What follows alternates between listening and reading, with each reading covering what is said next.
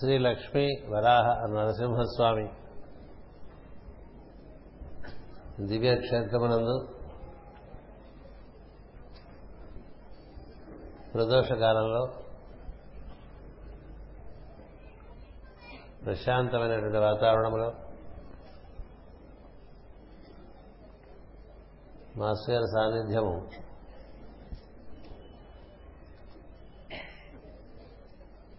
అతిశయించినటువంటి ఆనందముగా లభించడం మాస్టర్ గారి అనుగ్రహమే.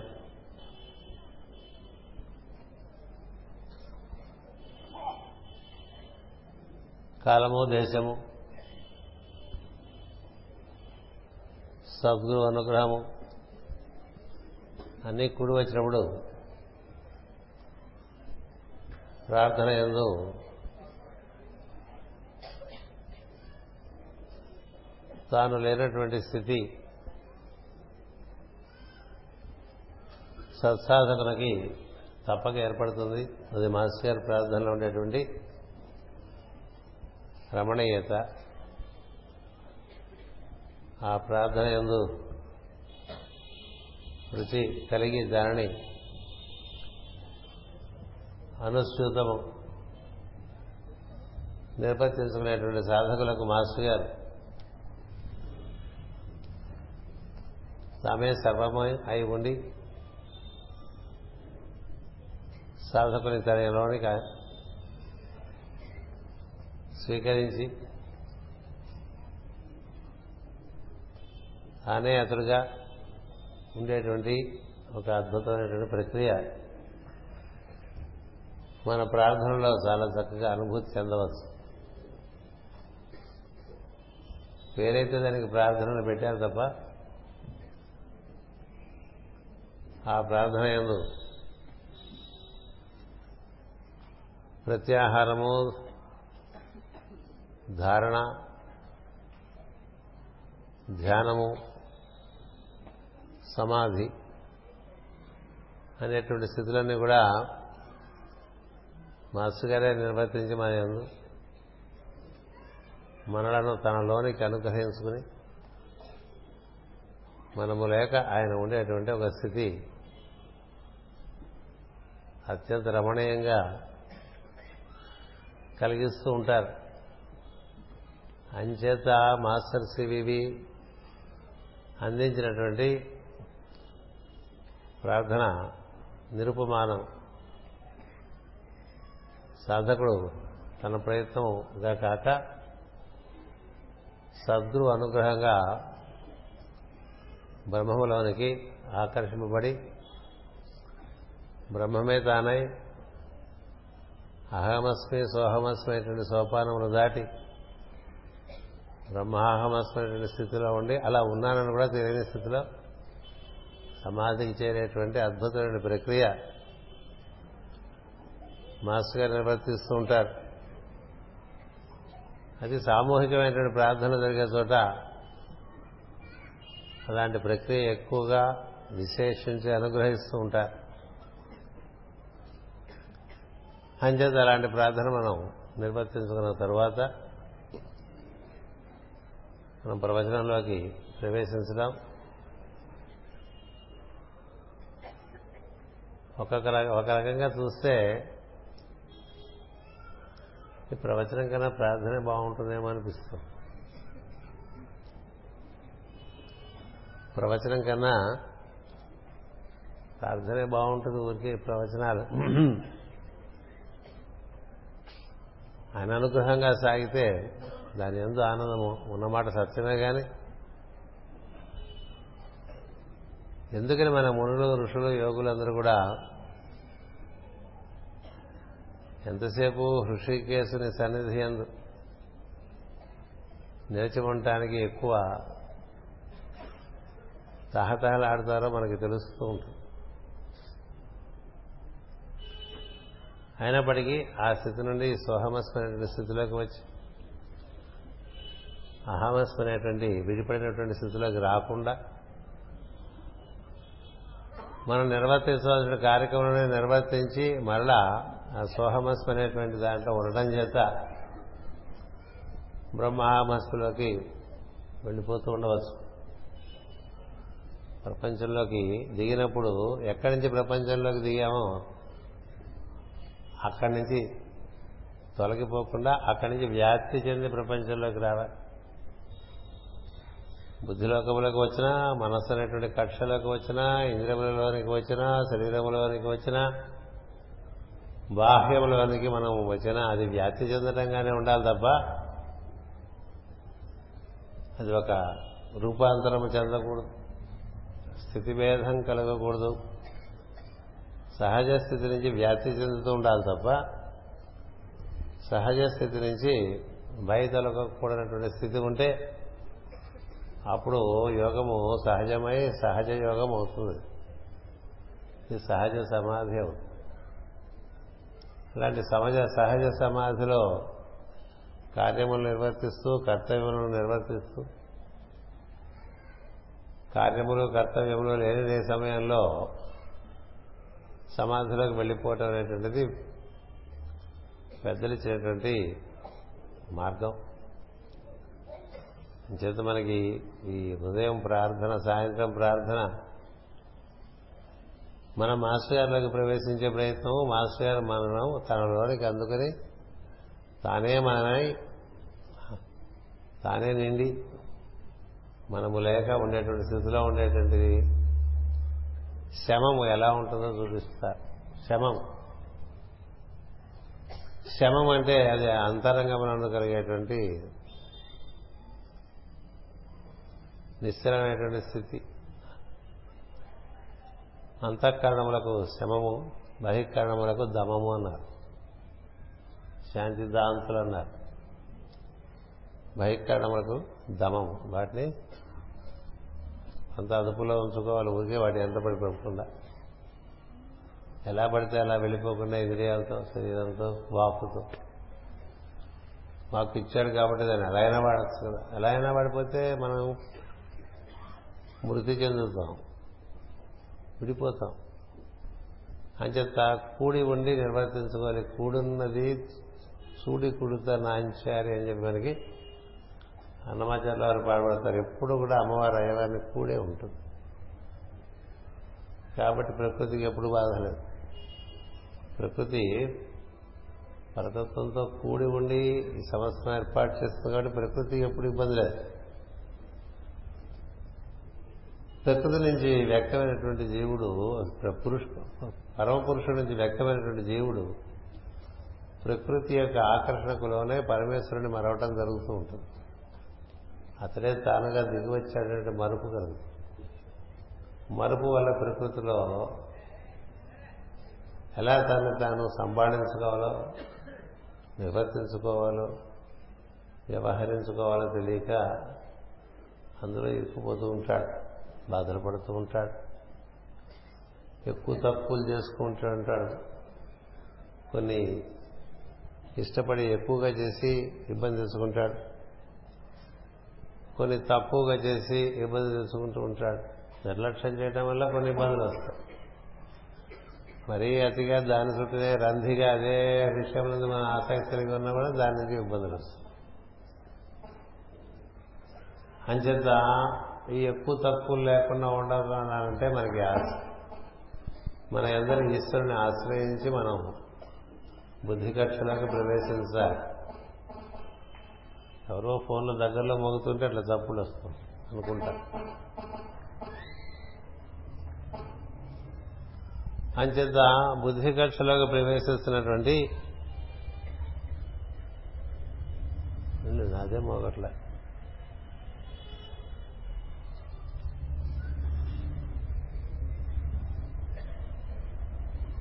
అలా పెట్టేవా?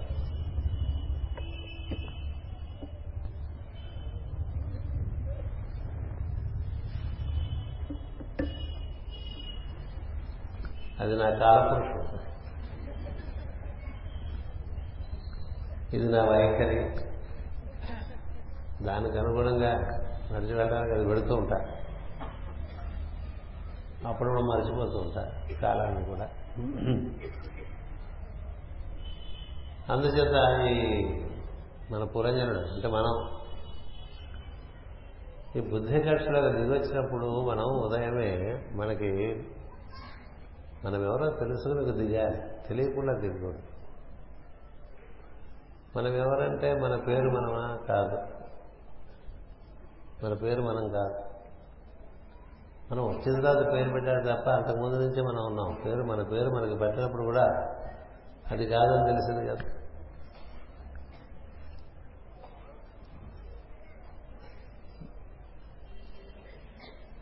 పేరు పెట్టకముందు మనం ఏంటండి?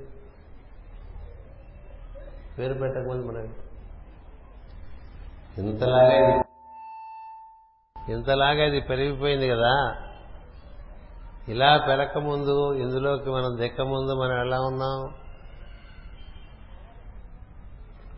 మనం ఇందులో దిగటం వల్ల ఇది పెరిగింది తప్ప ఇందులోకి మనం దిక్కపోతే ఇది పెరగదు. ఒక అగ్ని కణంలాగా తండ్రి నుండి తల్లి గర్భంలో ప్రవేశించి బుడగలాగా ఏర్పడినటువంటి వాళ్ళం. ఆ బుడగ అలా అలాగా పెరిగిపోయి ఇట్లా సప్తధాతువులతో ఇన్ని అంగములతో ఇట్లా ఏర్పడటానికి మన యొక్క అస్తిత్వం వలనే ఇది ఏర్పడ్డది కదా. రూపం ఎలాగో మనం కాదు నామము కూడా మనం కాదు. ఈ రూపము లేకముందు మనం ఉన్నాం ఈ నామము లేకముందు మనం ఉన్నాం. ఆ నేను ఎవరండి? ఆ నేను ఎక్కడి నుంచి వచ్చింది? అది ఎందుకు ఇందులోకి వచ్చింది? ఇట్లా పురుషుని శరీరంలోకి ఎందుకు వచ్చింది? ఇలా స్త్రీ శరీరంలోకి ఎందుకు వచ్చింది? ఎందుకు వచ్చిందో దిగొచ్చేప్పుడు తెలుసు. దిగొచ్చిన తర్వాత మర్చిపోతాం. ఎవరో తెలుసు దిగొచ్చిన తర్వాత అదే మర్చిపోతూ ఉంటాం. అన్నీ మర్చిపోతాం మనం. ఇక్కడేమో చిల్లర విషయాలు మర్చిపోయామని బాధపడతాం తప్ప కదా? ఇంట్లో పర్స్ ఎక్కడో పెట్టేసి బాధపడిపోతూ ఉంటాడు. ఎక్కడో పెట్టేశాను ఎక్కడో పెట్టేసాను పర్సు లేదా డబ్బులు ఉంటాం అలా. లేకపోతే బాధ కదా? అప్పుడే కొత్తగా ఓ వెయ్యి రూపాయల నోట్లో పది పెట్టుకుని అందులో దిగామనుకోండి అందులో పెట్టుకున్నది పక్కన పెట్టేసుకున్నారు ఎక్కడ పెట్టామో ఇక గందరగోళం. దొరికేంతవరకు పీగుతూ ఉంటుంది కదా. మరపు. అసలు అవన్నీ చిల్లర మరపులు. అసలు నువ్వెందుకు వచ్చావు? రాకముందు నువ్వు ఎట్లా ఉన్నావు? అసలు నువ్వెవరు? మరి కామన్ సెన్స్ కామన్ సెన్స్ అంటారు కదా. ఇది కామన్ సెన్స్ కాదా? ఎందుకు వచ్చా? ఇలా పురుషుడి రూపంలో ఎందుకు వచ్చావు? స్త్రీ రూపంలో ఎందుకు రాలేదు? ఈ ఊళ్ళోనే ఎందుకు దిగావు? ఇంకో ఊళ్ళో ఎందుకు దిగలేదు? ఈ దేశంలోనే ఎందుకు దిగావు? ఇంకో దేశంలో ఎందుకు దిగలేదు? ఇప్పుడు మనం వచ్చామంటే తెలిసి వచ్చాం కదండి. గురు పూజలకు ఎందుకు వచ్చామో మనకు తెలిసి వచ్చాం కదా? తెలియకుండా వచ్చామా? అది ఎప్పుడు ఇక్కడి నుంచి వెళ్ళిపోతాం అది తెలుసు కదా మనకి. గురు పూజల నుంచి మనంతా ఎప్పుడు వెళ్ళిపోతాం మనకు తెలుసు కదా సింహాచలం నుంచి. తెలిసి వచ్చి తెలిసి వెళ్ళటం అనేటువంటిది కామన్ సెన్స్ రిటర్న్ టికెట్ కూడా బుక్ చేసుకుని వస్తాం కదండి అందరం. బైబుల్ నుంచి వచ్చిన వాళ్ళు వాళ్ళ రిటర్న్ టికెట్ కూడా వాళ్ళ జేబులో ఉంటుంది లేకపోతే వాళ్ళ మొబైల్ ఫోన్లో ఉంటుంది లేకపోతే ఏదో విధంగా ఉంటుంది కదా. మన రిటర్న్ జర్నీ ఎప్పుడు తెలుసా? తెలియదు ఎందుకు వచ్చావో తెలియదు ఎప్పుడు వెళ్ళిపోతావో తెలియదు ఏం చేయాలో తెలియదు అందుకే ఆయన ఓ తత్వ పాట రాశాడు. ఎరుక లేక వచ్చావు ఎరుక లేక పోతావు అన్నాడు. అంతే కదా? ఎరుక లేక వచ్చావు ఎరుక లేక పోతావు. కదా? ఇది వేదం అది వేదం అని. పాట అయితే మనకు తెలుసు. మనం ఏం దాని గురించి ఆలోచించాం మేము ఆలోచించాం కదా? ఏదో బిజీ బిజీ బిజీ బిజీగా పని చేసుకుంటాం ఏదో రోజు డామ్ ఉంటుంది. అయితే చెప్పకుండా వెళ్ళిపోవాల్సి వస్తుంది. చెప్పకుండా వెళ్ళిపోవచ్చు అంటే మనకే నోటీస్ ఇవ్వరు కదా. అలాంటి పరిస్థితి ఒకటి ఉంటుంది కదా. అసలు ఎందుకు వచ్చామో తెలియపోతే వచ్చిన పని కాకుండా ఏవేవో చేస్తూ ఉంటాం కదా. ఈ పురుషుడు ఈ పురములోకి ప్రవేశించడం స్థితిని పొంది అనుభూతి చెందటానికి. ఎందుకని? పురము నిర్మాణం చేయబడి ఉన్నది. పురము అదే విధంగా అలాగే ఏర్పడుతూ ఉంటుంది నిజంగానే. మానవ రూపాలన్నీ ఇట్లాగే రెండు కనులు ఒక ముక్కు ముక్కుకు రెండు రంధ్రాలు. పై దవడ కింద దవడ అటొక చెవు ఇటొక చెవు నోరు నోట్లో. పైదవడికి పదహారు పళ్ళు కింద పై దవడికి పదహారు పండ్లు కంఠము రెండు భుజములు. ఒక్కొక్క చేతికి మళ్ళీ మధ్యలో జంక్షన్ లాగా మోచేయి. చాలా వీలుగా వీలు కదండి ఇలా మోచే ఉంటుంది అది ఇట్లాగే ఉంటే వీలు లేదు కదా. ఇది మొడవటానికి వీలు రాకపోతే ఎంత కష్టం? దగ్గరలో అందుకోవాలంటే అంత దూరంలో తప్ప అందవు కదా నేను ఇక్కడ ఉన్న ఇట్లా తీసుకుంటా. మరి ఇట్లా ఏర్పాటు చేసి ప్రకృతి ఏర్పాటు చేసింది. అంటే రూపం ఏర్పాటు చేయటాన్ని బ్రహ్మం యొక్క త్రిమూర్తుల్లో చతుర్ముఖ బ్రహ్మ యొక్క కార్యక్రమంగా చెప్తా చెప్తా. ఏర్పాటైన రూపంలోకి దైవాంశ సంభూతుడైన జీవుడు దిగిరావటం ఉందే ఎందుకోసం అంటే స్థితి. స్థితికారకుడు విష్ణు అంటాం కదా. స్థితికారకుడు విష్ణువు. అంటే దేనికి దిగి వస్తాం? ఇందులో మసించి ఉండి అనుభూతి చెందడానికి దిగి వస్తాం. ఇందులో సుఖంగా ఉండి అనుభూతి చెందాలి. అంచేత అనుభూతి అంతా కూడా విష్ణు వైభవంగా మనకి ఇస్తారు అటుపైన ఇందులోంచి తిరిగి వెళ్ళాల్సిన పరిస్థితి ఉంటుంది. కదా? ఆ కార్యక్రమం నిర్వర్తించడానికి మహాదేవుని ఏర్పాటు చేశారు. ఇది త్రిమూర్తులలో మహాదేవుడు ఏం చేస్తారంటే నువ్వు వెనక్కి వచ్చే దారి నీకు తెలియ తెలియపరిచి ఉంచుతాడు. అంతేగాని రేపు మాపు పోతాడండి అని చెప్పినప్పుడు త్రయంబ త్రయంబక మంత్రం చెప్పుకో. నృత్యం మంత్రం చెప్పుకుంటే వాడికి అప్పుడు నోరు ఆడదు ఏమీ ఆడదు కదా? ఏం చెప్పుకుంటాడు? మనసేమో చాలా రకరకాలుగా బాధపడుతూ ఉంటుంది. మంత్రం చెప్పుకోమంటే చెప్పుకునే పరిస్థితి ఉండదు. అందుకని ముందు నుంచే దాన్ని నేర్చుకోమన్నారు. As you are entering you also know the exit route and while you are here live as you should live ఇది మరి కార్యక్రమం. అందుకని రూపాన్ని ఏర్పాటు చేసి ఉంచడం అనేటువంటిది బ్రహ్మగారి పని అయిపోయింది కాబట్టి బ్రహ్మకి ఇప్పుడు స్థుతి లేదు. ప్రస్తుతం బ్రహ్మ యొక్క చతుర్ముఖ బ్రహ్మను ఆరాధించడం అనేటువంటిది ఉండదు. బ్రహ్మదేవుడికి ఆలయాలు కట్టం ఎవరికి ఆలయాలు కడతాం విష్ణుమూర్తికి కడతాం శివుడికి కడతాం ఆలయాలు. ఎందుకు కడతాం? వాళ్ళిద్దరితో మనకి పని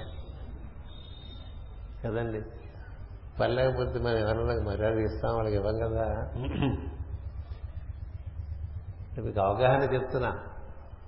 అంచేత ఇప్పుడు మనం ఉండేటువంటి స్థితిలో తిరిగి వెళ్ళటానికి దారి తెలుసుకుందాం అన్న ఉద్దేశం అమ్మడానికి కూడా ఆరాధన శివపరమైన పొద్దున శివ పూజ ఆరాధన చేశాం కదా. కొత్తగా ఈ పుస్తకం మళ్ళీ ఇంకో ముద్రణ వేసుకుని వచ్చింది. ఈ పొద్దున చూపించాల్సింది చూపించలేదు. కార్యక్రమం అయిపోయింది. ఇప్పుడు సాయంత్రం చూపిస్తానో లేదో గుర్తు చేస్తాడు మావాడు అంచేత తిరిగి వెళ్ళే కార్యక్రమం కూడా ఉంది ఇప్పుడు ఇక సుఖంగా ఉండే కార్యక్రమం ఒకటి ఉన్నది.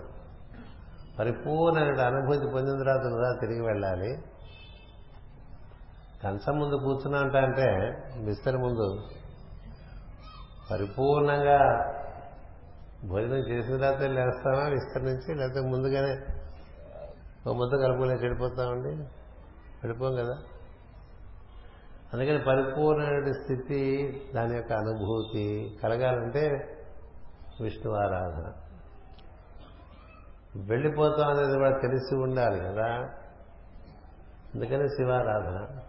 ఇంత శివారాధన చేస్తున్నా కూడా ఎలా మొదలు పెడతామండి మనం శివారాధన? కేశవనామాలతోనే మొదలు పెడతాం. మీరు ఏ ఆరాధన తీసుకుంటే కేశవనామాలతోనే మొదలు పెడతాం. నేను రాయలేరా ఋషులు శివుడి పేరున ఇంకో ఇరవై నాలుగు నామాలు రుద్రనమ్మకం చాలా ఉన్నాయి. అందులో ఇరవై నాలుగు ఏరితే పోలేదా? సహస్రనామంలో. శివ సహస్రంలో వెయ్యి పేర్లతో ఇరవై నాలుగు ఏరడానికి ఏముందండి? విష్ణు సహస్రంలో ఉన్నవే కేశవనామాలు.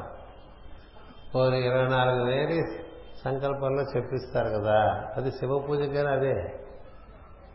ఓం కేశవాయ స్వాహ నారాయణాయ స్వాహ మాధవాయ స్వాహ గోవిందాయ మహావిష్ణువే నమ. ఇదే కదా.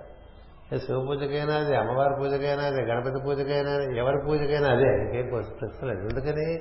స్థితి. ఇప్పుడు మనకు ఉండవలసింది ఇప్పుడు ఉన్నాం కాబట్టి ఉన్నప్పుడు పరిపూర్ణంగా ఆనందం పొందేంత వరకు ఇందులో ఉండాలిగా? పరిపూర్ణమైన ఆనందం అంటే నేను చెప్పాను.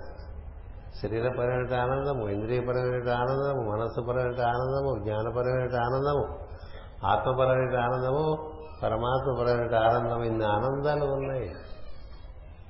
ఈ ఆనందాలన్నీ పొందటానికి నువ్వు ఇందులో దిగి వస్తూ ఉంటావు.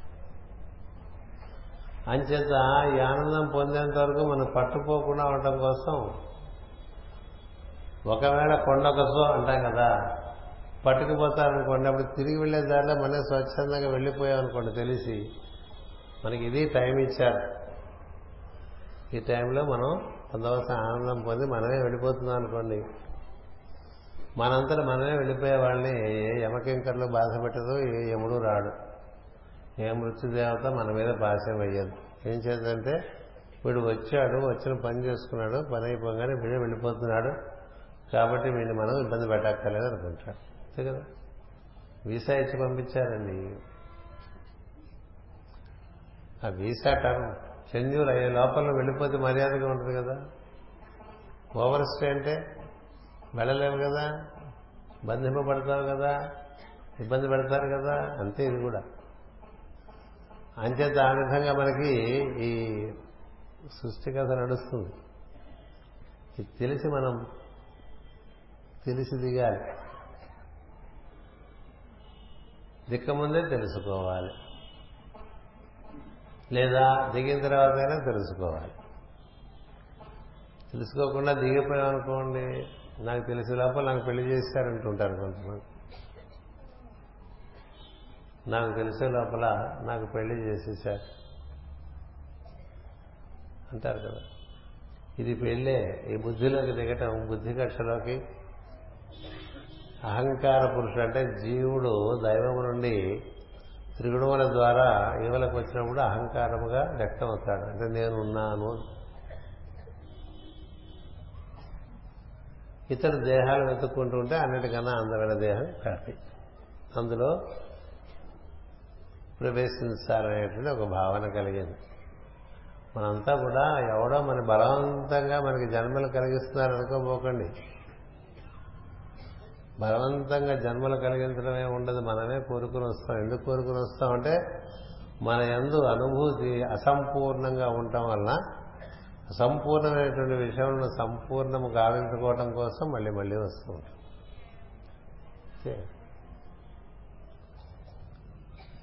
బ్రహ్మజ్ఞానం కలిగినటువంటి వాడు మళ్ళీ ఇట్లా జ్ఞానం చెప్పేటువంటి సదస్సులో వచ్చి కూర్చోవాల్సిన అవసరం ఉండదు కదా? ఉంటుందా? క్లాస్ అయిపోయిన తర్వాత మళ్ళీ పాత క్లాసులో వెళ్ళి కూర్చోరు కదండి. కూర్చుంటారా? అంచేత మనకి అనుభూతి అసంపూర్ణం. ఏదో దేహానుభూతి కొంత ఇంద్రియం అనుభూతి కొంత మానసికమైన అనుభూతి కొంత జ్ఞానానుభూతి లేదు తదతీతమైనటువంటి అను ఆత్మానందం లేదు బ్రహ్మానందము లేదు. అవి పొందిన వాళ్ళని చూస్తూ ఉంటాం మనం లోకాల్లో. మరి మనకి ఇది కలగలేదు కదా. అందుచేత మళ్ళీ మళ్ళీ మళ్ళీ మళ్ళీ మనమే కోరుకుని వస్తుంటాం. కోరిక కారణంగానే వస్తాం. కోరిక సహజం అంచేతంటే నీకు లోపల సంతృప్తి లేకపోవటం వల్ల. ఆకలి ఉన్నవాడికి అన్నం తినాలనిపిస్తుంది. ఆకలి తీరిన వాడికి అన్నం తినాలని అనిపించే ప్రశ్న ఏది లేదుగా? పదని లేచి భోంచేద్దామంటే తినేసి వచ్చి కూర్చున్న ప్రవచనం అని చెప్పి? తినేసి వచ్చి ప్రవచనం కూర్చున్నవాడు ప్రవచనం ఏం పొందదు అలా వెళ్ళిపోతాడు తినకుండా వచ్చి కూర్చున్నవాడు ప్రవచనం కదా? ఇలా వెళ్తాడు కదా. అలా మనకి కొంత లోపల ఆకలి అంటే అసంతృప్తి పరిపూర్ణత కలగకపోవటం వల్ల వచ్చేటువంటి అసంతృప్తి. అంచేత ఏ ఏ విషయములందు సంపూర్తి ఏర్పడింది ఏ ఏ విషయములందు ఇంకా అసంపూర్ణంగా ఉన్నామో తెలుసుకుని వాటిని పరిపూర్ణం గావించుకోవడానికి మనం దేహంలోకి వస్తున్నాం అని తెలుసుకోవాలి. అలా తెలుసుకుని వచ్చినప్పుడు మనం ఎప్పుడు చేసే పనులే మళ్ళీ అవి యాంత్రికంగా జరిగిపోయేవి. వాటి ఎందు ప్రత్యేకమైన శ్రద్ధ కల కదా? రోజు మనం మూడు పూట్ల భోజనం చేస్తుంటాం. పూర్వకాలం రెండు పూట్లే భోజనం చేసేవాళ్ళు ఆరోగ్యంగా ఉండేవాళ్ళు. వారానికి ఒకసారి ఉపవాసం కూడా ఉండేవాళ్ళు. ఎందుకంటే కాస్త ఆరు రోజుల్లో తినదాంట్లో హెచ్చు తగ్గులు ఉంటే ఆ రోజు అది అడ్జస్ట్మెంట్స్ ఇచ్చేస్తుంది. మాస్టర్స్ ఓన్ అడ్జస్ట్మెంట్స్ అని అడగక్కల కడుపు పెరిగి ఏం చేద్దంటే ఒక పూట ఉపవాసం చేస్తుంది సర్దుబాటు అయిపోతుంది. ఒక పూట ఒక రోజు ఉపవాసం చేస్తే వారం అంతా తిన్న దాంట్లో ఉండేటువంటి హెచ్చు తగ్గులన్నీ ఆ రోజు సర్దుబాటు అయిపోతాయని ఆయుర్వేదం వారానికి ఒకసారి ఉపవాసం పెట్టింది. ఈ మధ్య కెనడా నుంచి ఒక డాక్టర్ గారు ఒక పెద్ద విద్యగా కనుక్కొని ప్రపంచానికి చెప్తూ ఉన్నాడు. ఈ మధుమేహ రోగులు అంటే డయాబెటీస్ ఉన్నటువంటి వారు వారు ఒక పద్ధతిగా పీరియాడికల్గా అంటే వారానికి ఒకసారో పక్షానికి ఒకసారో ఓ ఇరవై నాలుగు గంటలు ఉపవాసం చేస్తే చాలా మటుకు డయాబెటీస్ కంట్రోల్ అయిపోతుందని. ఆయన డయాబెటీస్ డాక్టర్. డయాబెటీస్ ఎందుకు వస్తుందంటే ఎక్కువ తింటాం లేకపోతే తిన్నది అరిగేంత ఎక్సర్సైజ్ చేయకుండా ఉంటాం అంతే. వెంటనే తప్ప దానికి అనుగుణమైన ఎక్సర్సైజ్ లేదనుకోండి డయాబెటీస్ పెరుగుతుంది. చేత ఇన్సులిన్ ప్రొడక్షన్. చేసేంత వ్యాయామం శరీరానికి లేదు. ఎందుకంటే హెచ్చు తగ్గులు ఉన్నప్పుడు మనకి ఇబ్బందులు వస్తూ ఉంటాయి. అది కారణం చేత దిగేప్పుడే మనం జ్ఞానం తెలుసుకోవడం కోసమే ఏడో సంవత్సరం నుంచి ఇరవై సంవత్సరం లోపల from seventh year to twenty first year.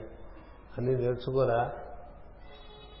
దీని యొక్క స్వరూప స్వభావం నేర్చుకుని దీనితో నువ్వు ప్రపంచంలో నిర్వర్తించవలసినటువంటి తీరు నేర్చుకో నేర్చుకుని ప్రవేశించి నీవ హెచ్చు తక్కువ లేకుండా నువ్వు ప్రవర్తించు.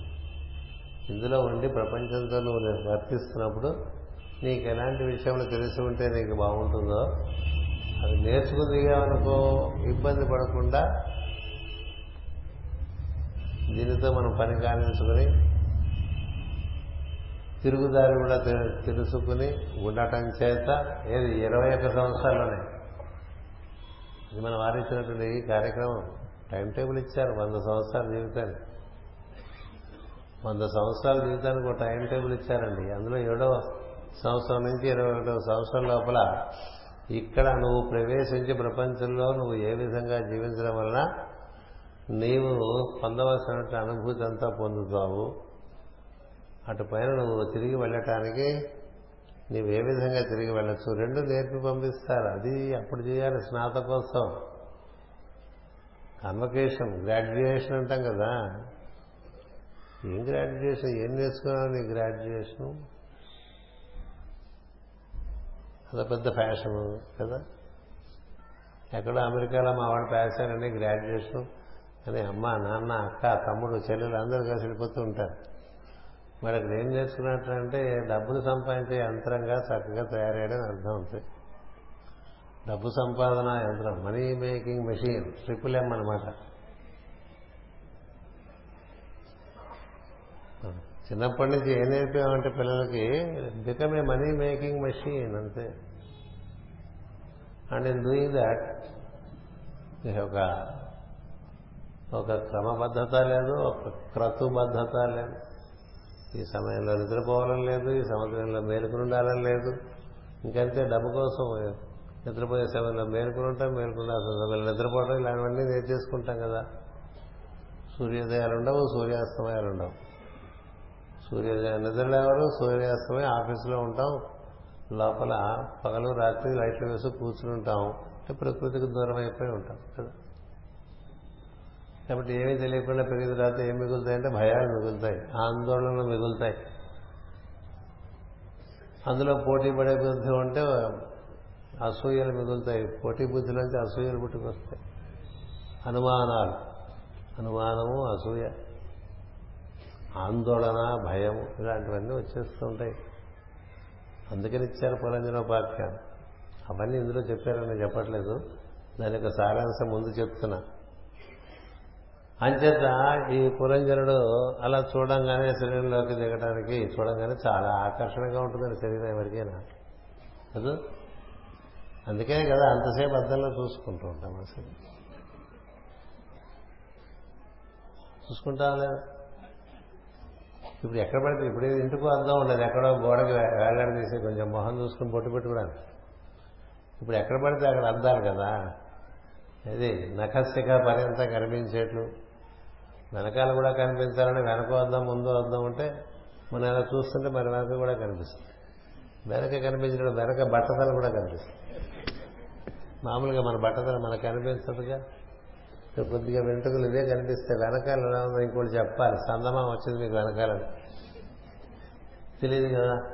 అంచేత ఈ శరీరం మీద వ్యామోహం అనేటువంటిది ఉంటుంది సుమా. ఉందా లేదా? దానికి ఎన్ని షోకులు చేస్తూ ఉంటాం? దాని మీద ఎంత వ్యామోహపడుతూ ఉంటాం? దానికి రకరకాలుగా చిన్న బొమ్మలకి బట్టలు కుడుతూ ఉంటారు. మనకి బట్టలు కుట్టుకోవడం వదిలేసి భారతీయ బొమ్మకి బట్టలు కుట్టడం పెట్టుకున్నారు ఇప్పుడు. అంతవరకు వెళ్ళిపోయింది. కదా? బొమ్మలకి బట్టలు కుట్టి బొమ్మలకి బట్టలు వేసి వాటికి జాకెట్లు కుట్టి వాటికి పరికరాలు కుట్టి వాటికి చీరలకు అంచులు కుట్టి మన చీరలకి ఫాల్స్ కుట్టుకుని ఏవేవో రకరకాలుగా వాళ్ళు మగవాళ్ళు రకరకాలుగాను ఇదో పెద్ద కార్యక్రమం అయిపోయింది కదండి ఏం చేత శరీరం అందు ఉండేటువంటి వ్యామోహం దాంతో ఏం జరుగుతుందండి? శరీరాన్ని మనం పోషించుకోవడమే ప్రధాన కార్యక్రమం అయిపోతుంది తప్ప ఇంకేమీ ఉండదు. కేవలం శరీరం పుట్టకూటికై పుట్టితిమని సరిపెట్టి నిద్రపోకండి పుట్టినందులకు అని మీకు పద్యం అంటే ఎందుకు వచ్చావో మర్చిపోయే పరిస్థితి కలిగించేటువంటి ఆకర్షణీయమైనటువంటి ఒక శరీరంలోకి ఒక ప్రపంచంలోకి నువ్వు దిగుతున్నావు. అంచేత ఏం జరిగిందంటే ఈమె ఆ విధంగా ఈయన ఆ విధంగా పొద్దున మాట్లాడుతున్నాడు కదా పురంజనుడు ఆ కనపడినటువంటి రూపంతో. అది మన రూపంతో మనం మాట్లాడుకోవటమే. మన రూపానికి కూడా బుద్ధి కక్ష ఉన్నది మనో కక్ష ఉన్నది ఇంద్రియముల కక్ష ఇంద్రియముల సముదాయమే మనసుగా చెప్తారు. ప్రత్యేకంగా మనసుకు అస్తిత్వం లేదు. బుద్ధి ఇంద్రియములు శరీరము. ఈ ముడులతో కూడినటువంటి దాంట్లో అహంకారుడైనటువంటి పురుషుడు అహంకారం అంటే అర్థం ఏంటంటే మొత్తంలోంచి ఒకటిగా వచ్చినవాడు అర్థం అహంకారం అంటే. మొత్తం నీటిలోంచి మనం ఓ ఒక సీసాలో నీళ్ళు తీసుకున్నాం అనుకోండి ఇవి వేరుగా కనిపిస్తే మొత్తం నీళ్ళలోంచి తీసినప్పటికీ ఇదొకటి. అది చెప్తూ ఉంటారు. ఓ బిందె నదిలో ముంచితే ఆ బిందెలో నీళ్ళు మన నీళ్ళు అయిపోతుంటాయి కదా. మన ఇంటికి వస్తే మన మన నీళ్ళు పక్క వాళ్ళంటే వాళ్ళ నీళ్ళు ఇట్లా అయిపోతాయి కదా. అట్లా మొత్తంలోంచి ఒకటిగా వేరుగా వచ్చినట్టు దాంట్లో దాన్ని లోకలైజ్డ్ కాన్షియస్నెస్ అంటారు. పరిమితం అవుతుంది ప్రజ్ఞ. అంతకుముందు అపరిమితంగా ఉన్న ప్రజ్ఞ త్రిగుణములలో నుంచి యువలకు రాగానే పరిమితం. పరిమితమై అది వ్యక్తి అవుతుంది. వ్యక్తీకరించబడిందంటారు. వ్యక్తమైందంటారు. మొత్తంలోంచి ఒకటిగా ప్రత్యేకంగా వచ్చిందని అందరం ప్రత్యేకంగా మూడు గుణాల్లోంచి బయటకు వచ్చిన వాళ్ళు. అట్లా రాగానే ఈ మొత్తం ఒకటిగా వస్తే నేను నేను నేను అంటాం. అందరం నేనునే అంటాం. వాళ్ళని నేననే కదా అంటాం. మన పేరు నేనే అందరి పేరు నేనే పురుషుడి పేరైనా నేనే స్త్రీ పేరైనా నేనే. మూడు గుణములలోంచి దిగి వచ్చినటువంటి శుద్ధ చైతన్యము సచ్చిత్ రూపం ఏదైతే ఉంటుందో దాని పేరు నేను. అంచేత ఆ పేరు నేననేటువంటిది నేను నేను అంటాం కాబట్టి అసలు నేనే లేదు అదే ఉంది. అదే ఇదిగా వచ్చింది. సముద్రమే అలాగా వచ్చింది కదా? అలాగే అస్తిత్వం ఎంతో మన అస్తిత్వం కూడా అంతే. ఈ విధంగా అల సముద్రంలోంచి బయటకు వచ్చి అలా కాసేపు పైకి లేచి బాగా వేగం పొందుకుని ఒడ్డుకు వచ్చేసరికి పడిపోయి మళ్ళీ సముద్రంలోకి లయమైపోతుందో అట్లా మనం వ్యక్తమైనటువంటి వాళ్ళం. ఇలా బయటకు వచ్చి స్థితిభేదం చెంది అలాగా కనిపిస్తూ ఉంటే అల సముద్రం కన్నా వేరుగా ఉన్నట్లుగా ఉంది కానీ వేరు కాదు. సముద్రం లేని అల లేదు. అందుకని పరమాత్మ లేని జీవాత్మ లేడు పరమాత్మ నుంచి వ్యక్తమైనటువంటి జీవాత్మ ఎలాంటి వాడు అంటే సముద్రం నుంచి వ్యక్తమైనటువంటి అల లాంటి వాడు సముద్రమునకు లేని కొన్ని గుణాలు అలకు ఉంటాయి. అదేమిటి అట్లా పైకి లేవటం అట్లా కింద పట్టడం దానికి నూరుగా ఏర్పడటం ఇవన్నీ అలకుండేటువంటి లక్షణాలు సముద్రానికి లేవు. సముద్రం లేవటం అంటూ ఉంటే ఒకేసారి మొత్తం అంత మనం చూడటానికి ఏముండదు కదా? అయితే సముద్రము నుంచి లేచినటువంటి అలలాగా మనం ఇలా వ్యక్తమైనప్పుడు దాన్ని ఒక అల మనకి ప్రత్యేకంగా కనిపిస్తుంది కానీ అది సముద్రమే అయినప్పటికీ ఆ అలకు ఒక అస్తిత్వం కొంతకాలం పరిమిత కాలం ఉంటుంది కాబట్టి ఇట్లా జీవుడికి అహంకారం అనేటువంటి ఒక స్థితి ఉంటుంది. ఈ అహంకార పురుషుడు అది ఒక వ్యూహము సృష్టి వ్యూహాల్లో దాన్ని సంకర్షణ వ్యూహము అంటారు సంకర్షణ వ్యూహం అంట. అంటే పరముగా ఉన్నటువంటి పశ్యంతి అయినది అంట. అక్కడి నుంచి దాన్ని క్రమంగా ఏం జరుగుతుంది? బుద్ధిలోకి ప్రవేశిస్తుంది. ఈ బుద్ధిలోకి ప్రవేశించేప్పుడే జ్ఞానం కావాలి. జ్ఞానం లేకుండా ప్రవేశించామనుకోండి దాన్ని ఎలా నిర్వర్తించుకోవాలో తెలియక మనం చాలా ఇబ్బంది పడిపోతూ ఉంటాం. అంచేత ఈ పురంజనుడు తెలుసుకోకుండా వచ్చాడు. విజ్ఞాతులు అనేటువంటి మిత్రునితో కలిసి వచ్చి ఇందులోకి ప్రవేశిస్తున్నప్పుడు ఆయన చెప్తాడు చాలా ఆకర్షణీయంగా ఉంటుంది. అంచేత నేను నీకు అందుబాటులోనే ఉంటాను. నువ్వు నాతో ముడి పెట్టుకుని నువ్వు అందులోకి ప్రవేశించవచ్చు అని చెప్తాడు. కానీ నేనేం చేస్తాడు? దాని అందం చూడగానే బాగా మోహపడిపోయి ఒక మూడు పెద్ద పెద్ద పద్యాలుగా వర్ణించేస్తాడండి ఆమె అందాన్ని. ఇది రూపం యొక్క సౌందర్యమును వర్ణిస్తారు. రూప సౌందర్యముకే కదా అందరం మనం బాగా బానిసలైపోతున్నాం. గుణ సౌందర్యాన్ని ఎవరు చూస్తున్నారు? రూప సౌందర్యమే చూస్తారు. కదా? పిల్లవాడు పిల్ల పిల్లలు పిల్లవాడు చూసుకున్నప్పుడు ఏం చూసుకుంటారని వాళ్ళకి ఏం తెలుసు చూసుకుంటారు? కేవలం రూప సౌందర్యం చూసుకుని అటుపైన గుణములు చూపించేటువంటి వికారములు చూసి విడిపోతూ ఉంటారు. కదా? మెడిపండు చూడ మేలిమై ఉండను పొట్ట విచ్చి చూడ పురుగులుండు చాలా మంచివాడు అనుకొని పెళ్ళి చేసుకున్నాను అన్న. వాడు పరమ దుర్మార్గులనే పెళ్ళి ఇంటికి వచ్చేసింది అనుకోండి మూడు వారం రోజుల్లోనే అది ఎలా తెలిసింది? ముందు రూపమే చూస్తాం వెనుకాల కదా గుణం ఉంటుంది. గుణం చూడగలిగిన వాడు ఎవడు? లోదృష్టి ఉండేవాడే గుణం చూడగలడు. లోదృష్టి లేనివాడు రూపమే చూస్తాడు. అంటే తన రూపం చూసి బాగా మోహపడ్డాడండి. అంటే ఆమె గుణం చెడ్డదని కాదు. ప్రకృతి కదా ఆ ప్రకృతి రూపంలో చెడేం లేదు. నీ బట్టి. యంత్రాన్ని సరిగ్గా వాడుకోకపోతే కాలం చేయాలో ఇరుక్కుపోతుంది. యంత్రం. వాడుతున్నప్పుడు సరిగ్గా వాడకపోతే మనం పరధ్యానంగా అనుకోండి ఏ వేలో విరిగిపోతుంది ఏ కాలో తెగిపోతుంది కదా? అంచేత తెలుసుకుని దిగకుండా ఆయన మోహపడి నేను దిగుతా నేను దిగుతా నేను దిగుతా అంటుంటా అని మన్మధుని ధనస్సును పోలిన అంటే రకరకాలుగా వర్ణించుకుంటాడండి. అబ్బాయి ఎంత అందంగా ఉందో ఎంత అందంగా ఉందో. కొత్తగా ఎవరినైనా ఒక అమ్మాయిని ఒక అబ్బాయి ప్రేమిస్తే ఆ అమ్మాయి చాలా అందంగా ఉంటుంది. కదా? ఆ కథలు బోర్డు వస్తున్నాయి కదా మనకి? అంటే చూపిస్తున్నారు అందుకే మన పెద్దలు చెప్పారు తా వలసింది రంభ అన్నారు కదా? అదేంట్రా అట్లా? నీకు అలా ఎలా పడిపోయారా అంటాడు పక్కవాడికి నా కళ్ళతో చూడరా అని చెప్తాడు. నా కళ్ళతో చూడరా? మరి వాడి కళ్ళకి అట్లా కనిపిస్తుంది కదా. అంతేనా?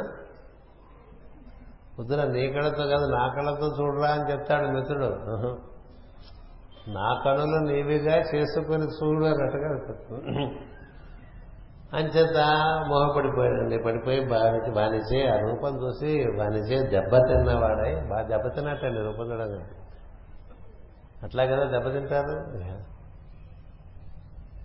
నువ్వు లేకపోతే నేనేముండలేను ఇంకా నా జీవితం వ్యర్థం నువ్వే నాకంతా ఇట్లా పాటలు బోర్డు వచ్చేసినాయి కదా. ఇదే రూపం చూసే. అలా మోహపడిపోయి చెప్పేట నీవెవరిదానవు నీ పేరేమి? నీ తండ్రి ఎవరు? ఈ పదకొండు భృత్యులెవరు వారి వెంట ఉన్న ఈ స్త్రీలెవరు? నీ నీ వనమున నీవి వనమున ఉండటకు కారణమేమి? నీ వెంట నడుచుతున్న ఈ సర్పం ఎవడు? దయతో నాకు వివరింపు మీరు చూసేటండి సర్పం ఉంది కదా? తర్వాత పక్కనే పది మంది అసోసియేట్స్ ఉన్నారు. పదకొండు మంది భృత్యులు ఉన్నారు. పదకొండు మంది అంటే కర్మేంద్రియములు జ్ఞానేంద్రియములు మనస్సు కలిపితే పదకొండు. ఆ పదకొండుని చక్కగా నిర్వర్తించడానికి ఏకాదశ రుద్ర అధ్యాయం ఇచ్చారు. ఏకాదశరుతులు ఈ ఇంద్రియములను పంచ కర్మేంద్రియములు జ్ఞానేంద్రియములు ఆవరించి ఉంటారు. అంచేత ఈ పదకొండు మంది మనసు కర్మే జ్ఞానేంద్రియములు కర్మేంద్రియములు ఉన్నాయి. తర్వాత వెంటనే ఉన్న స్త్రీలు ఎవరు ఆ స్త్రీలందరూ చెప్తారు. ఈ పాము ఏమిటి ఇదోటి ఎందుకు ఉందని అడుగుతాను బుసల కొడుకు గాలి పీలుస్తూ. అని చెప్తా నువ్వేమిటి? నువ్వు లక్ష్మీదేవియా నువ్వు పార్వతీదేవియా నువ్వు సరస్వతీదేవియా అని అడుగుతారు మోహం అట్లా ఉంటుంది కదా? అని అడిగిన తర్వాత అవన్నీ అయిపోయిన తర్వాత అప్పుడు చురుకైన నీ చూపులతో వినమధురమైన చక్కని మృదు వాక్యములతో సొంపుగా వేలాడుతున్న కురులతో కూడిన వాలుజులతో శోభిలుతున్న నీ ముఖమెత్తి యొక్క మారు పలుకుము సిగ్గు చెందదవేళ అని ఇట్లు అంటే మొత్తం అంత చదవట్లేసామండి ఎందుకంటే చాలా శృంగార రసం ఏం కవులేం తక్కువ వాళ్ళు కాదు. బోల్డ్ శృంగార రసం పోషించేస్తారు. అంగాంగములన్నీ కూడా వర్ణిస్తారు. అంటే ఒక పురుషుడు ఒక స్త్రీని బాగా మోహపడినప్పుడు ఆ స్త్రీ ఎందు ఆయనకి ఏమేం కనబడతాయో అవన్నీ ఇక్కడ రాసేస్తారు. అవన్నీ సభామర్యాలను అనుసరించి కాలంలో వాటి గమనించుకుంటూ నా ఉద్దేశం వీలుంటే పురంజనోపాఖ్యానం యొక్క సారాంశం ఈ గురు పూజలో పూర్తి చేసేస్తే బాగుంటుందని. ఎందుకంటే ఎరక పెట్టేసి గురు పూజలు ఆపేలో ప్రవచనాలు ఆపేశాను ఇది పురంజనుడిని పురంలో ఎరక పెట్టేసి మనం పై సంవత్సరం చెప్తానంటే అంత న్యాయంగా ఉండదేమో అనిపించింది మధ్యాహ్నం. వాడిని మళ్ళీ బయటపడేయాలి కదా లేకపోతే వాడి పరిస్థితి ఏంటో వాడు చెప్పాలిగా. అలా ఎరకపెట్టేసి మనం వెళ్ళిపోయారనుకోండి. ఎప్పుడు కూడా ఏదైనా మనం ప్రవచనం చేసేప్పుడు దానికి ఒక చక్కని పరిపూర్తి ఉండాలి. అంతే తప్ప సగంలో వదిలేసి కూడదు. ఆ దృష్టితో కొన్ని కొన్ని ఘట్టాలు మనకి బాగా వివరంగా ఉన్న చోట మనకు అర్థమైపోయేవి. మళ్ళీ ఎంత చెప్పుకుంటాం? నీ కళ్ళు ఇట్లా ఉన్నాయి? నీ ముక్కు ఇట్లా ఉంది? నీ పలువాసు ఇట్లా ఉంది? నీ చెవులు ఇట్లా అట్లా వర్ణించుకుంటూ కింద వరకు వచ్చేస్తుంది కదా? అలా వర్ణించేస్తారు. కవులు అస్సలు సిగ్గుపడిన విషయంలో. అవన్నీ చదువుకున్నప్పుడు మనకు కూడా వీళ్ళేమిటి ఇట్లా ఉన్నారనిపిస్తుంది కదా. పూర్తిగా చెప్పాలనే ఉద్దేశంతో వాడు అలా చెప్తారు మరి కవిత్వం అది. రస అదే కళాపోషణ అంటారు ఆ దృష్టితో నేను చెప్పట్లేదు మీకు ఇక్కడ. అంచేత ఇలా అడిగితే వాడు చెప్పింది ఓ మహాపురుష నాకు గాని నీకు గాని పేరేమి? నీ పేరేమిటి అని అడిగింది. నాకు పేరేమిటి? నీకు పేరేమిటి? పేరేం లేదు. పెట్టుకుంటే ఉంటుంది. పెట్టుకుంటే పేరు నీకు పెట్టే పెట్టిన పేరు నీది కాదు నీ శరీరంది కాదు. నీ పెట్టిన పేరు నీది కాదు నీ శరీరంది కాదు. ఇది వ్యవహారానికి ఈ శాంతికి ఈ పేరును పెట్టుకుంటే వాడుకోవటానికి మన వ్యవహారనామం అని అందుకే వాడు రాయించేప్పుడే బియ్యంలో వ్యవహారనామనా అని చెప్పి రాయిస్తాడు. ఇది వ్యవహారాల కోసమే తప్ప నీ కోసం కాదని చెప్తారు నువ్వు చెక్కు సంతకం పెట్టాలంటే ఏదో పేరు ఉండాలి కదా. అందరూ నేనని చెక్కు సంతకం పెడితే కుదరదు కదండి అందుకని ఒక పేరు ఉండాలి. ఈ లోకంలో వ్యవహారానికి ఒక పేరు ఉంది. అలాగే దివ్య లోకాల్లో వ్యవహారానికి కూడా పేర్లు ఉన్నాయి. అదే పొద్దున చెప్పి జ్వాలాపూరుడని లోక వ్యవహారంలో లేనప్పుడు జ్వాలాపూరునికి అతని జ్వాలాకులుడు కూడా కాదు. మరువుకి అతను మరువు కాదు. దేవాపికి దేవాపి కాదు. మైత్రేయుడికి మైత్రేయుడు కాదు. ఎవరంటే బ్రహ్మాహమస్మి బ్రహ్మమే నేనై ఉన్నాను. ఒకటే సత్యం ఇంక మిగతా పేర్లు ఏవి సత్యం కాదు. మనకి పేరు సత్యం కాదు. మన కారుకి మనం పేరు పెట్టుకున్నాం అనుకోండి. పెట్టుకోవచ్చుగా? కారుకి కూడా పేరు పెట్టుకునే వాళ్ళు ఉంటారు. గుర్రానికి పేరు పెట్టుకునే వాళ్ళు ఉంటారు. కుక్కకి పేరు పెట్టుకునే వాళ్ళు ఉంటారు కదా. ఇట్లా పేర్లు మనం వ్యవహారం కోసం పెట్టుకుంటాం తప్ప నిజానికి అవి సత్యములు కావు. ఆపాదింపబడి ఇప్పుడు ఆ చెట్టు ఉందనుకోండి అది చెట్టు అని దానికి తెలియదు మనం చెట్టు అంటూ ఉంటాం. చీమకి తన చీమని తెలియదు పందికి తన పందని తెలియదు గాడిదకి తన గాడిదని తెలియదు మనిషికి మాత్రం తనకి తానెవరో తెలియటం కోసం మనిషిని పెట్టుకున్నాడు పేరు పెట్టుకున్నాడు. అని చెప్పి వీడు అడుగుతుందండి నాకు కానీ నీకు కానీ పేరు ఏమి? తల్లిదండ్రులు ఎవరు నీ ఏ ఏ కులమనే ప్రశ్నలు? నా నా కులం ఏమిటి నా పేరు ఏమిటి అనే ప్రశ్నలు నాకు ఇంతవరకు కలగలేదు అన్నది ఎందుకంటే రూపంలో ఉండేవి అందరికీ ఒకటే. అవే ఉంటాయి అన్ని రూపాలు. కనులు ముక్కు చెవులు నోరు హస్తములు పాదములు ఉరస్సు ఉదరము అన్నీ కామన్గా అందరికీ కిడ్నీలు ఉంటాయి. పాడు చేసుకోవచ్చు. అందరికీ ఉదరములు ఉంటాయి పాడు చేసుకోవచ్చు. అందరికీ ప్యాంక్రియాస్ ఉంటుంది పాడు చేసుకోవచ్చు. బోర్డునే మనం పాడు చేసుకోగలిగాం ఇందులో కదా. చేత కాకపోతే పాడు చేసుకుంటాం. అని పాడు చేసుకుంటాంగా. విడు పాడు చేసుకున్నాళ్ళండి అందుకనే మనకది ఇది. అంచేత దేహము దేవుని యాజ్ఞచే బ్రహ్మ సృష్టిగా దేవతలను ప్రజ్ఞలచే వారి శక్తులచే నిర్మింపబడను.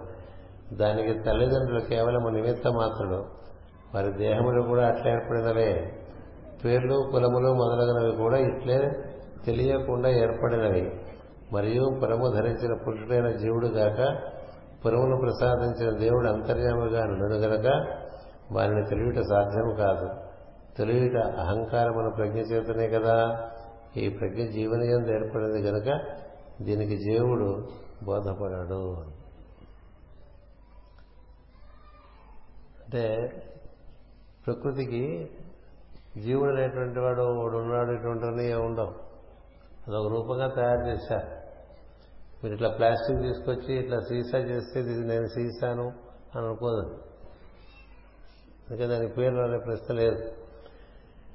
వీరు నా సక్కలు ఈ కన్యలు నా చెలికెత్తలు ఈ ముసలి పామును నేను నిద్రించుతున్నప్పుడు తాను ధీరుడై మెలుకునియండి ఈ పురమును పాలించుతుండను అని. ఈ పాముదే అది నేను పడుకున్నప్పుడు కూడా అది నా ఏదో పనిచేస్తూ ధీరుడై మేలుకొని ఉంటుంది నన్ను కాపాడుకుంటూ ఉంటుంది అని చెప్పిందండి. జీవుడు నిద్రించినప్పుడు కూడా శ్వాస రక్త ప్రసారము జీర్ణశక్తి మొదలగు ప్రవృత్తులు పనిచేయుతూనే ఉండను జీవుని అస్తిత్వం మేలుకొని ఉన్నప్పుడు మాత్రమే జీవుని అస్తిత్వము మేలుకొని ఉన్నప్పుడు మాత్రమే పనిచేయాల్సి ఉండదు. మనస్సు మొదలగు వానిపై ఆధారపడినది కాదనియో ప్రాణముపై ఆధారపడదనియో అర్థం ఏది? రూపం. రూపం మన మనసుపై ఆధార మన భావములపై ఆధారపడలేదు మన ప్రాణముపై ఆధారపడి ఉన్నది. అంచేత నిద్రించినా మేలుకొని ఉన్నా దాన్ని నిర్వర్తించేటువంటిదేగా ప్రాణం మనలో ఉన్నది అని చెప్పింది. నీవు మనుషులకు నాయకుడు నా భాగ్యవశమున ఇతడు వచ్చితివి. రూపము సార్థకత ఏంటంటే అందులో పురుషుని యొక్క ప్రవేశమే సార్థకత రూపానికి ఎందుకంటే పురుషుని వలననే అది వృద్ధి చెందుతుంది. అందుచేత ఏం చెప్పిందంటే నువ్వు రూపంలోకి నేను నేను ఆవా ఆహ్వానిస్తున్నాను కానీ ఒకటి గుర్తుపెట్టుకో నాలోకి ప్రవేశించిన తర్వాత నువ్వు నన్ను సవ్యంగా వినియోగించుకోవాలని చెప్పి. శరీరంలోకి జీవుడు ప్రవేశించిన తర్వాత నువ్వు నన్ను కరుణారసముతో కరుణారసముతో సంపూర్ణములైన చూపులు మెరయగా దీనజనములను భయ భయమును హరించుచు సర్వలోకముల ఎందును నేను నిమిత్తంగా చెల్లించమని చెప్తుంది. ఇందులో ప్రవేశిస్తే దేనికోసం ప్రవేశిస్తున్నాడు? తనదైన అనుభూతి పొందడం కోసం ప్రవేశిస్తున్నాడు. ఆ అనుభూతి ఇందులో ఉండి ప్రవేశించి పొందాలంటే ఇది తనకి సవ్యంగా వినియోగపడాలంటే ఏ విధంగా మనం ప్రవర్తిస్తామో ఆ విధమైనటువంటి ధర్మములు కొన్ని ఇక్కడ తెలియపరుస్తున్నారు. అదేమిటంటే మనిషికి కరుణ ఒకటి ఉండాలి భూత దయ ఒకటి ఉండాలి దాన బుద్ధి ఉండాలి ధర్మమును ఆచరించే బుద్ధి ఉండాలి లేకపోతే అధైర్యం వచ్చేస్తుంది. ధర్మమును ఆచరించేటువంటి వాడికి ధైర్యం అనేటువంటిది సహజంగా ఉంటుంది. అంచేతనే మనకి ఈ హరిశ్చంద్రాదుల కథలు చెప్తారు. హరిశ్చంద్రుడికి ఏ భయం లేదు. ఏం చేత? ధర్మాన్ని అనుసరిస్తూ ఉండటం చేత. అతను కొడుకైనా భార్య అయినా ఎవరైనా సరే ధర్మాన్ని అనుసరిస్తూ ధైర్యంగా ఉంటాడా? ధర్మరాజుకు ధైర్యం ధర్మం వలన. అంచేత ఇలాంటి కొన్ని గుణములు. ఏమిటి? కరుణ భూతదయ ధర్మము దానము దీనులకు దీనులకు అభయమిచ్చుట అను లక్షణములతో సర్వలోకల సౌఖ్యములను నీవు అనుభవించవచ్చు అని చెప్పిందండి. అందుకోసం నువ్వు ఇందులోకి వస్తున్నావు తప్ప ఇంకోటి గుర్తుపెట్టు ఇంకో రకమైన మోహంలో పడకని చెప్పింది. నన్ను సద్వినియోగం చేసుకోమని చెప్పింది శరీరాన్ని మానవ శరీరంలో ఉండేటువంటి ప్రజ్ఞలన్నింటినీ చక్కగా మనం సద్వినియోగం చేసుకుంటే అవి మనకి వంద సంవత్సరముల పాటు సహకరిస్తాయిటండి. నూరు సంవత్సరములు ఇందులో నువ్వు సర్వలోకల సౌఖ్యములు అనుభవించని చెప్తాను. ఇప్పుడు నూరు సంవత్సరాలు ఉండలేకపోతున్నాగా? ఎందుకు ఉండలేకపోతున్నాం అంటే దాన్ని సరిగ్గా నిర్వర్తించుకునే తీరుతున్నది తెలియక దాన్ని మనం రకరకాలుగా వాడేసి అన్నీ కృత్రిమమే. ఏది సహజమైనటువంటివి లేవు. భావముల కృత్రిమములు వ్యవహారముల కృత్రిమములు ఆహారం అందు కృత్రిమత్వము నీటి ఎందు కృత్రిమత్వము గాలి అని అన్నిటి ఎందు మనకి బాగా శుచి తగ్గిపోవటం వల్ల అన్ని సంవత్సరాలు ఉండే పరిస్థితి లేకుండా అయిపోయింది. కాకపోతే సరైనటువంటి పరిస్థితి ప్రకృతి ఎందు సహజమైనటువంటి ప్రకృతి ఎందు జీవుడు ధర్మానుష్ఠానముతో నిర్వర్తించగలిగితే వంద సంవత్సరముల పాటు జీవించేటువంటి వాళ్ళు ఉన్నారు. మననే కిందటి వారం. వాళ్ళు ఏం వారం సోమవారం. కిందటి బుధవారం మేము కోనసీమ వెళ్ళాం. కోనసీమలో ఒక కుటుంబంలో ప్రతి వాళ్ళు వంద సంవత్సరాలు జీవించారు. ఇప్పుడు కూడా. అందరూ వంద సంవత్సరాలు జీవించినటువంటి వాళ్ళు తొంభై ఐదు సంవత్సరాలు జీవిస్తూ కంటికి కళ్ళజోడు కూడా లేకుండా ఉన్నవాళ్ళు కూడా ఉన్నారు. మోకాలు నొప్పి లేకుండా కింద కూర్చుంటూ లేచేటువంటి వాళ్ళు చక్కగా చెవులు వినిపించేటువంటి వాళ్ళు ఇయర్ రింగ్స్ ఇది ఇయర్ రింగ్స్ కాదు ఏమంటాం?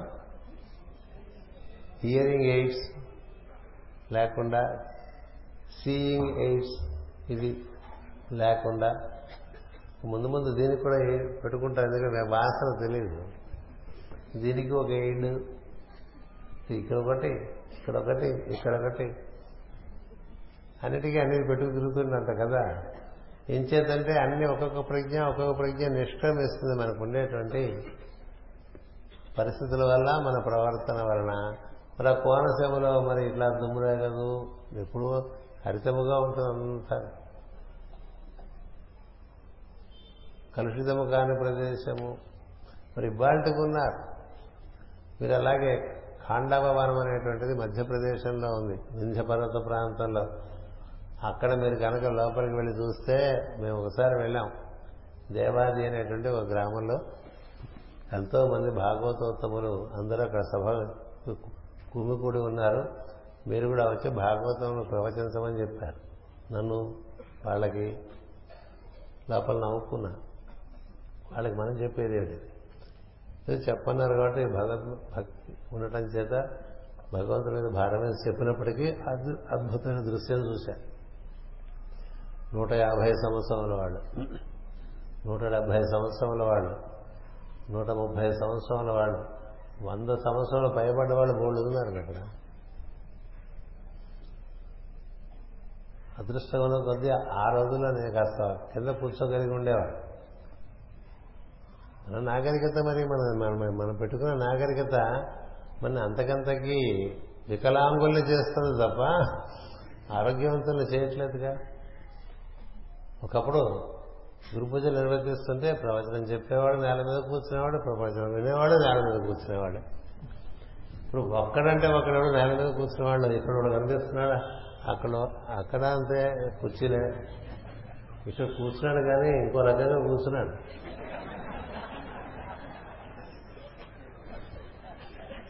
ఇది కాదు కదా కూర్చోటం. అంటే ఎందుకు ఇలా వికలాంగులు అయిపోయామండి? మనం వికలాంగులు అయిపోయామని కూడా గుర్తించలేనటువంటి దుస్థితిలో ఉన్నాం కదా. ఇట్లా కుర్చీలో కూర్చోటమేది కదా సహజం అనిపించే పరిస్థితికి వచ్చాం మనం. చిన్నపిల్లలు కూడా కింద కూర్చోలేవారు కాబట్టి తర్వాత కూర్చోలేరు ఇప్పుడు కూర్చోరు కాబట్టి తర్వాత కూర్చోలేరు ఎందుకంటే వంగ అక్కడ వాళ్ళందరూ అంతంత వయసులో ఉండే వాళ్ళందరూ కూడా చక్కగా నరక ఏం వెనకాల ఆనుకోవడానికి ఎట్లా దిండు అది సోఫా సోఫాలో మళ్ళీ దిండు ఏంటంటే ఇదంతా? అంగవైకల్యం కాదు. ఫిజికల్లీ హ్యాండిక్యాప్డే అది the more you are thinking that you are civilise the more you are getting handicapped అన్నిటికీ హ్యాండిక్యాప్ వాళ్ళు అలా చూస్తే అంత ఆనందం వేసిన ఊరు బాబాయ్ వీళ్ళందరూ. ఏంటి స్వచ్ఛమైనటువంటి గాలి స్వచ్ఛమైనటువంటి నీరు స్వచ్ఛమైనటువంటి ప్రవర్తన?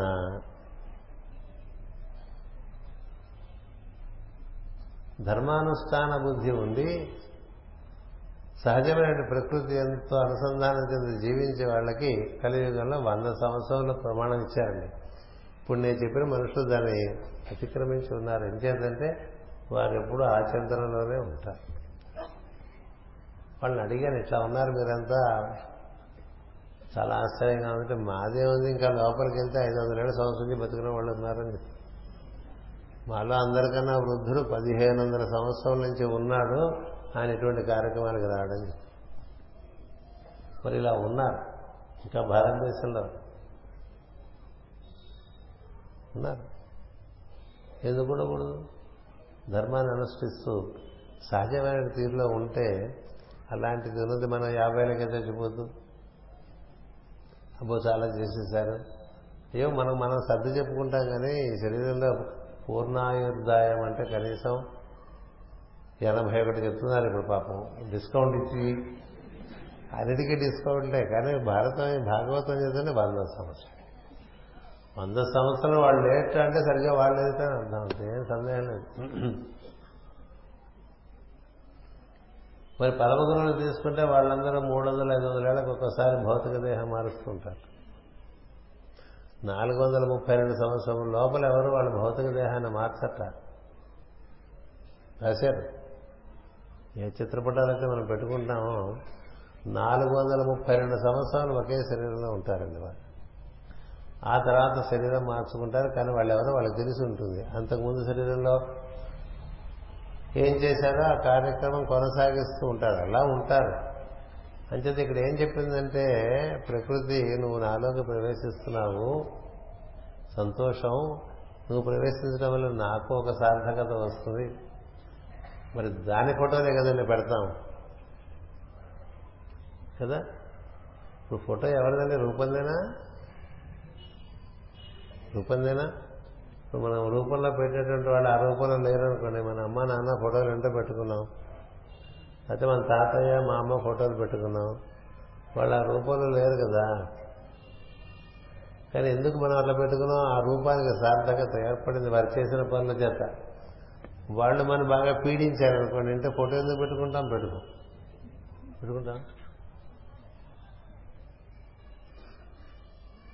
అత్తగారు బాగా పీడించి వెళ్ళిపోయింది అనుకోండి కొడుకు ఫోటో పెడతానా కోడలు పెట్టనిస్తుంది ఎందుకు ఆ ఫోటో రోజు నాకు? ఉన్నప్పుడు ఏడిపించి రోజు ఇట్లా ఫోటో ద్వారా కూడా ఏడిపిస్తూ తీసాము అంచేత అది సార్థకత రూపానికి వస్తుంది చూడండి. కదా?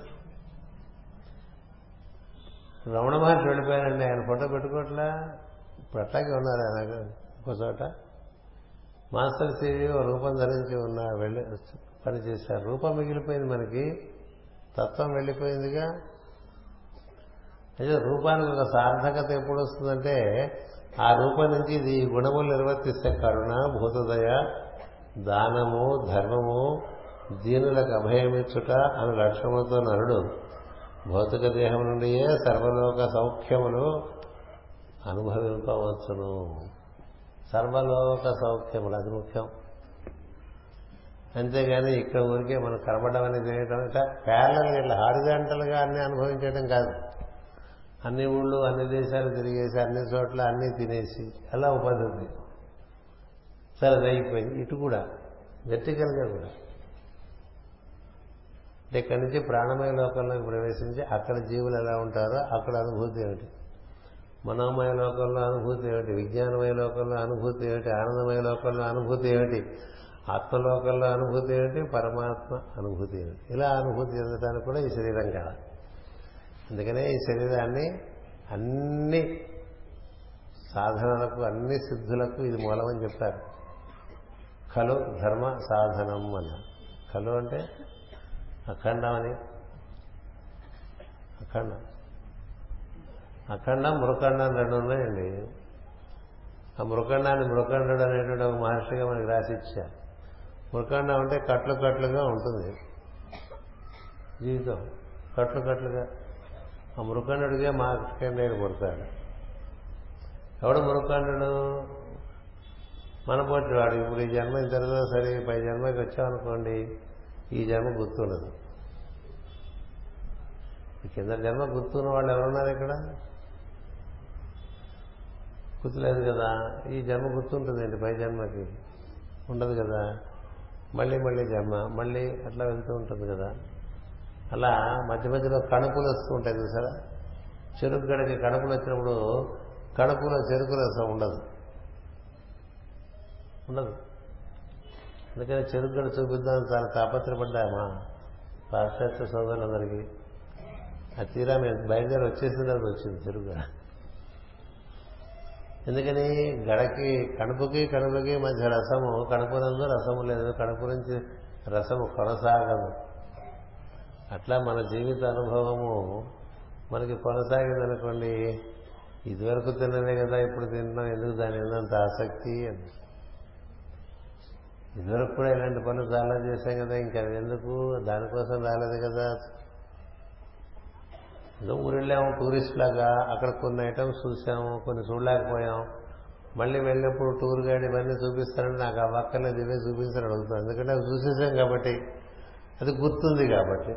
అది గుర్తు లేదనుకోండి వెళ్ళంగానే మనం ఏ రోజుకి ఆ రోజే మర్చిపోతాం కదా. మర్చిపోతాం కదా. మళ్ళీ అవే చూపిస్తాడు మళ్ళీ టైం అయిపోతుంది. ఇదివరకు చూసి చూసి వచ్చేస్తాను టైం అయిపోతుంది. ఎందుకంటే ఎప్పుడు మనకు మూడు రోజులే సెలవు ఉంటుంది. ఎందుకంటే సెలవు ఉండదు. ఆ సెలవులో అవే చూసి మళ్ళీ వెనక్కి వస్తాం కొత్త చూడం కదా? ఈసారి మళ్ళీ రావాలి కదా? అట్లా జరుగుతూ ఉంటాయి మన జీవితాలు. ఏవి?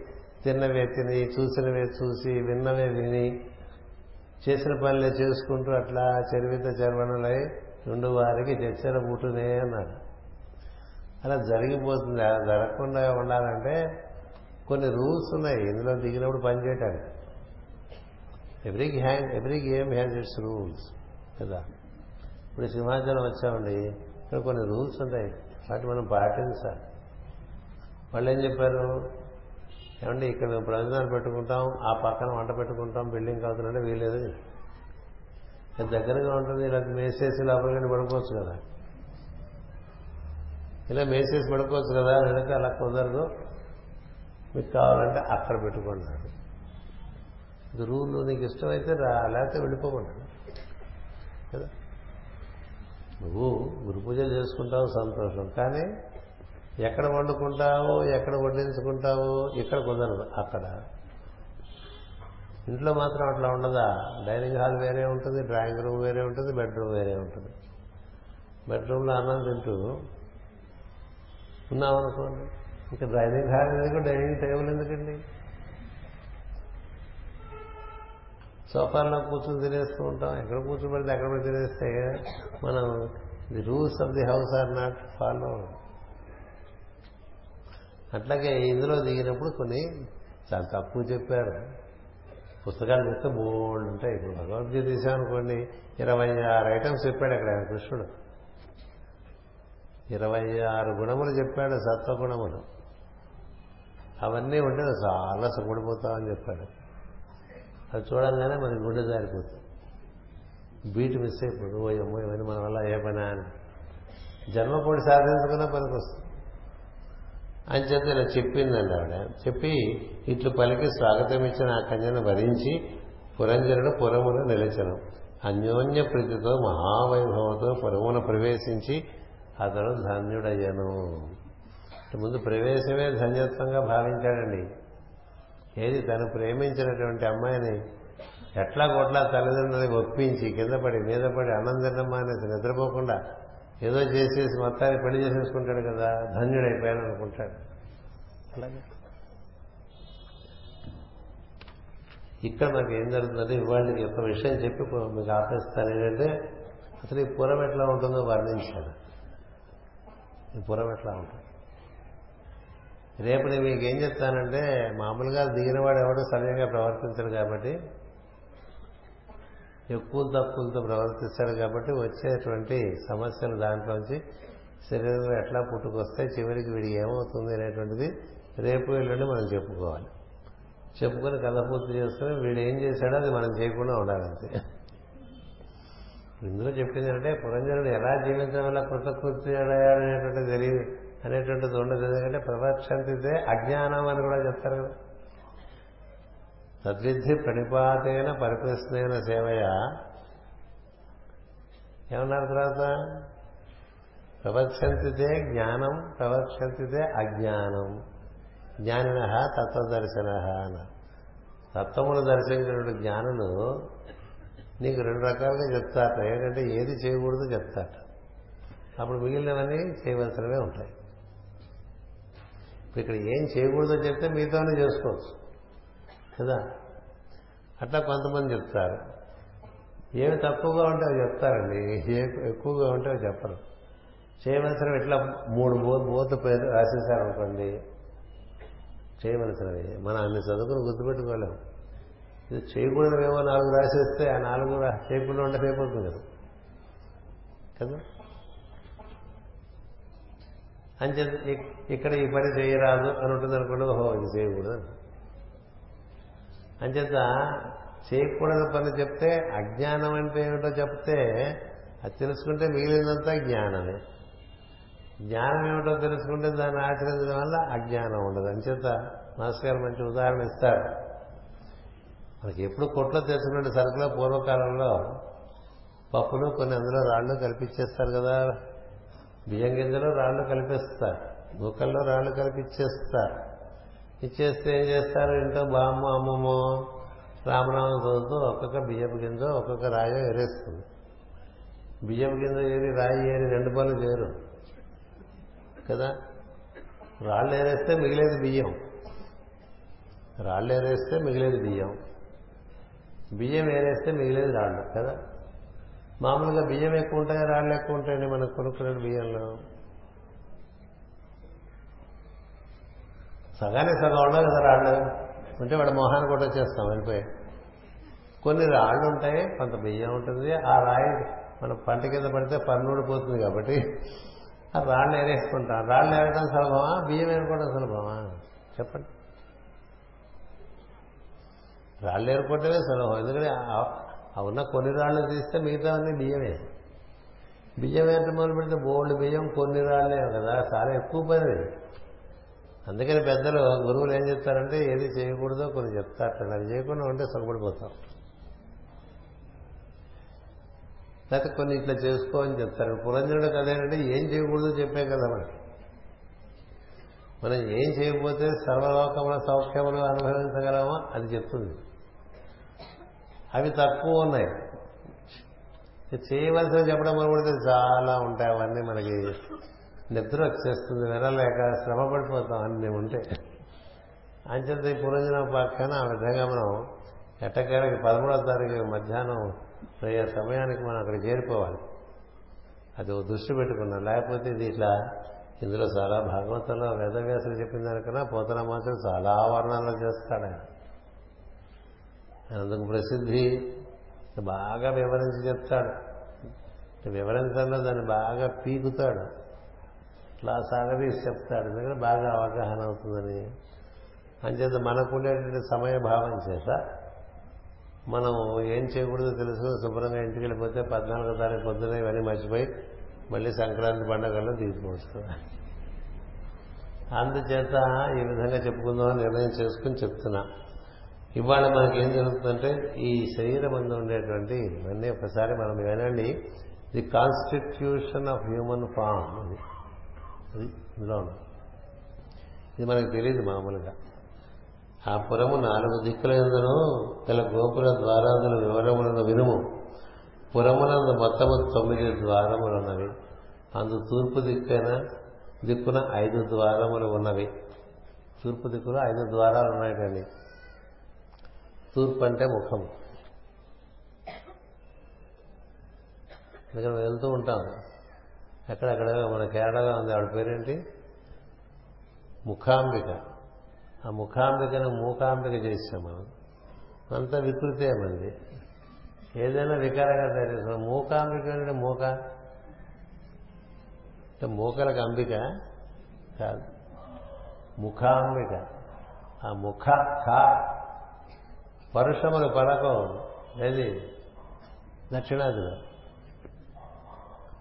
ఖ అంటే కా అంటాడు ఘ అంటే గా అంటాడు లా అంటే లా అంటాడు స్కూల్ అంటాడు కదా.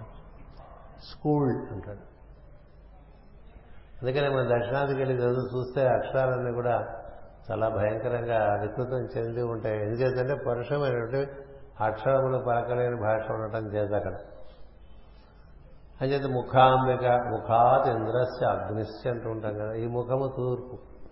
అంచేత తూర్పున ఐదు ద్వారాలు ఉన్నాయండి గమనించారా? ఐదు ద్వారాలు ముఖమునందు ఉన్నాయి. శిరస్సుల తూర్పుగాను మూలాధారమును పశ్చిమగాను వర్ణించడం వేద ఋషుల సంకేతమే కాక యోగశాస్త్ర జ్యోతిశాస్త్ర సంకేతము కూడా. ముఖమునందున్నటువంటి రెండు కన్నులు రెండు ముక్కు రంధ్రములు నోరు అనబడినవి తూర్పున గల ఐదు ద్వారములు కదా? మన ముఖంలో ఐదు చిల్లులు ఉన్నాయండి. ఫైవ్ హోల్స్ ఇది ఫేస్. కౌంటెనెన్స్ ముఖం. తల కాదు. తల అంటే ఇంకో రెండు చేరుతాయి శిరస్సునందు ఏడు ద్వారములు కనిపిస్తాయి. పక్కన అటు ఇటు కూడా ఉన్నాయి కదా? ఆ చెవి ఈ చెవి కూడా ఉంది కదా? ముఖము అంటే మనకు ఇలా ఎదురుగుండా కనిపించేటువంటిది తూర్పు.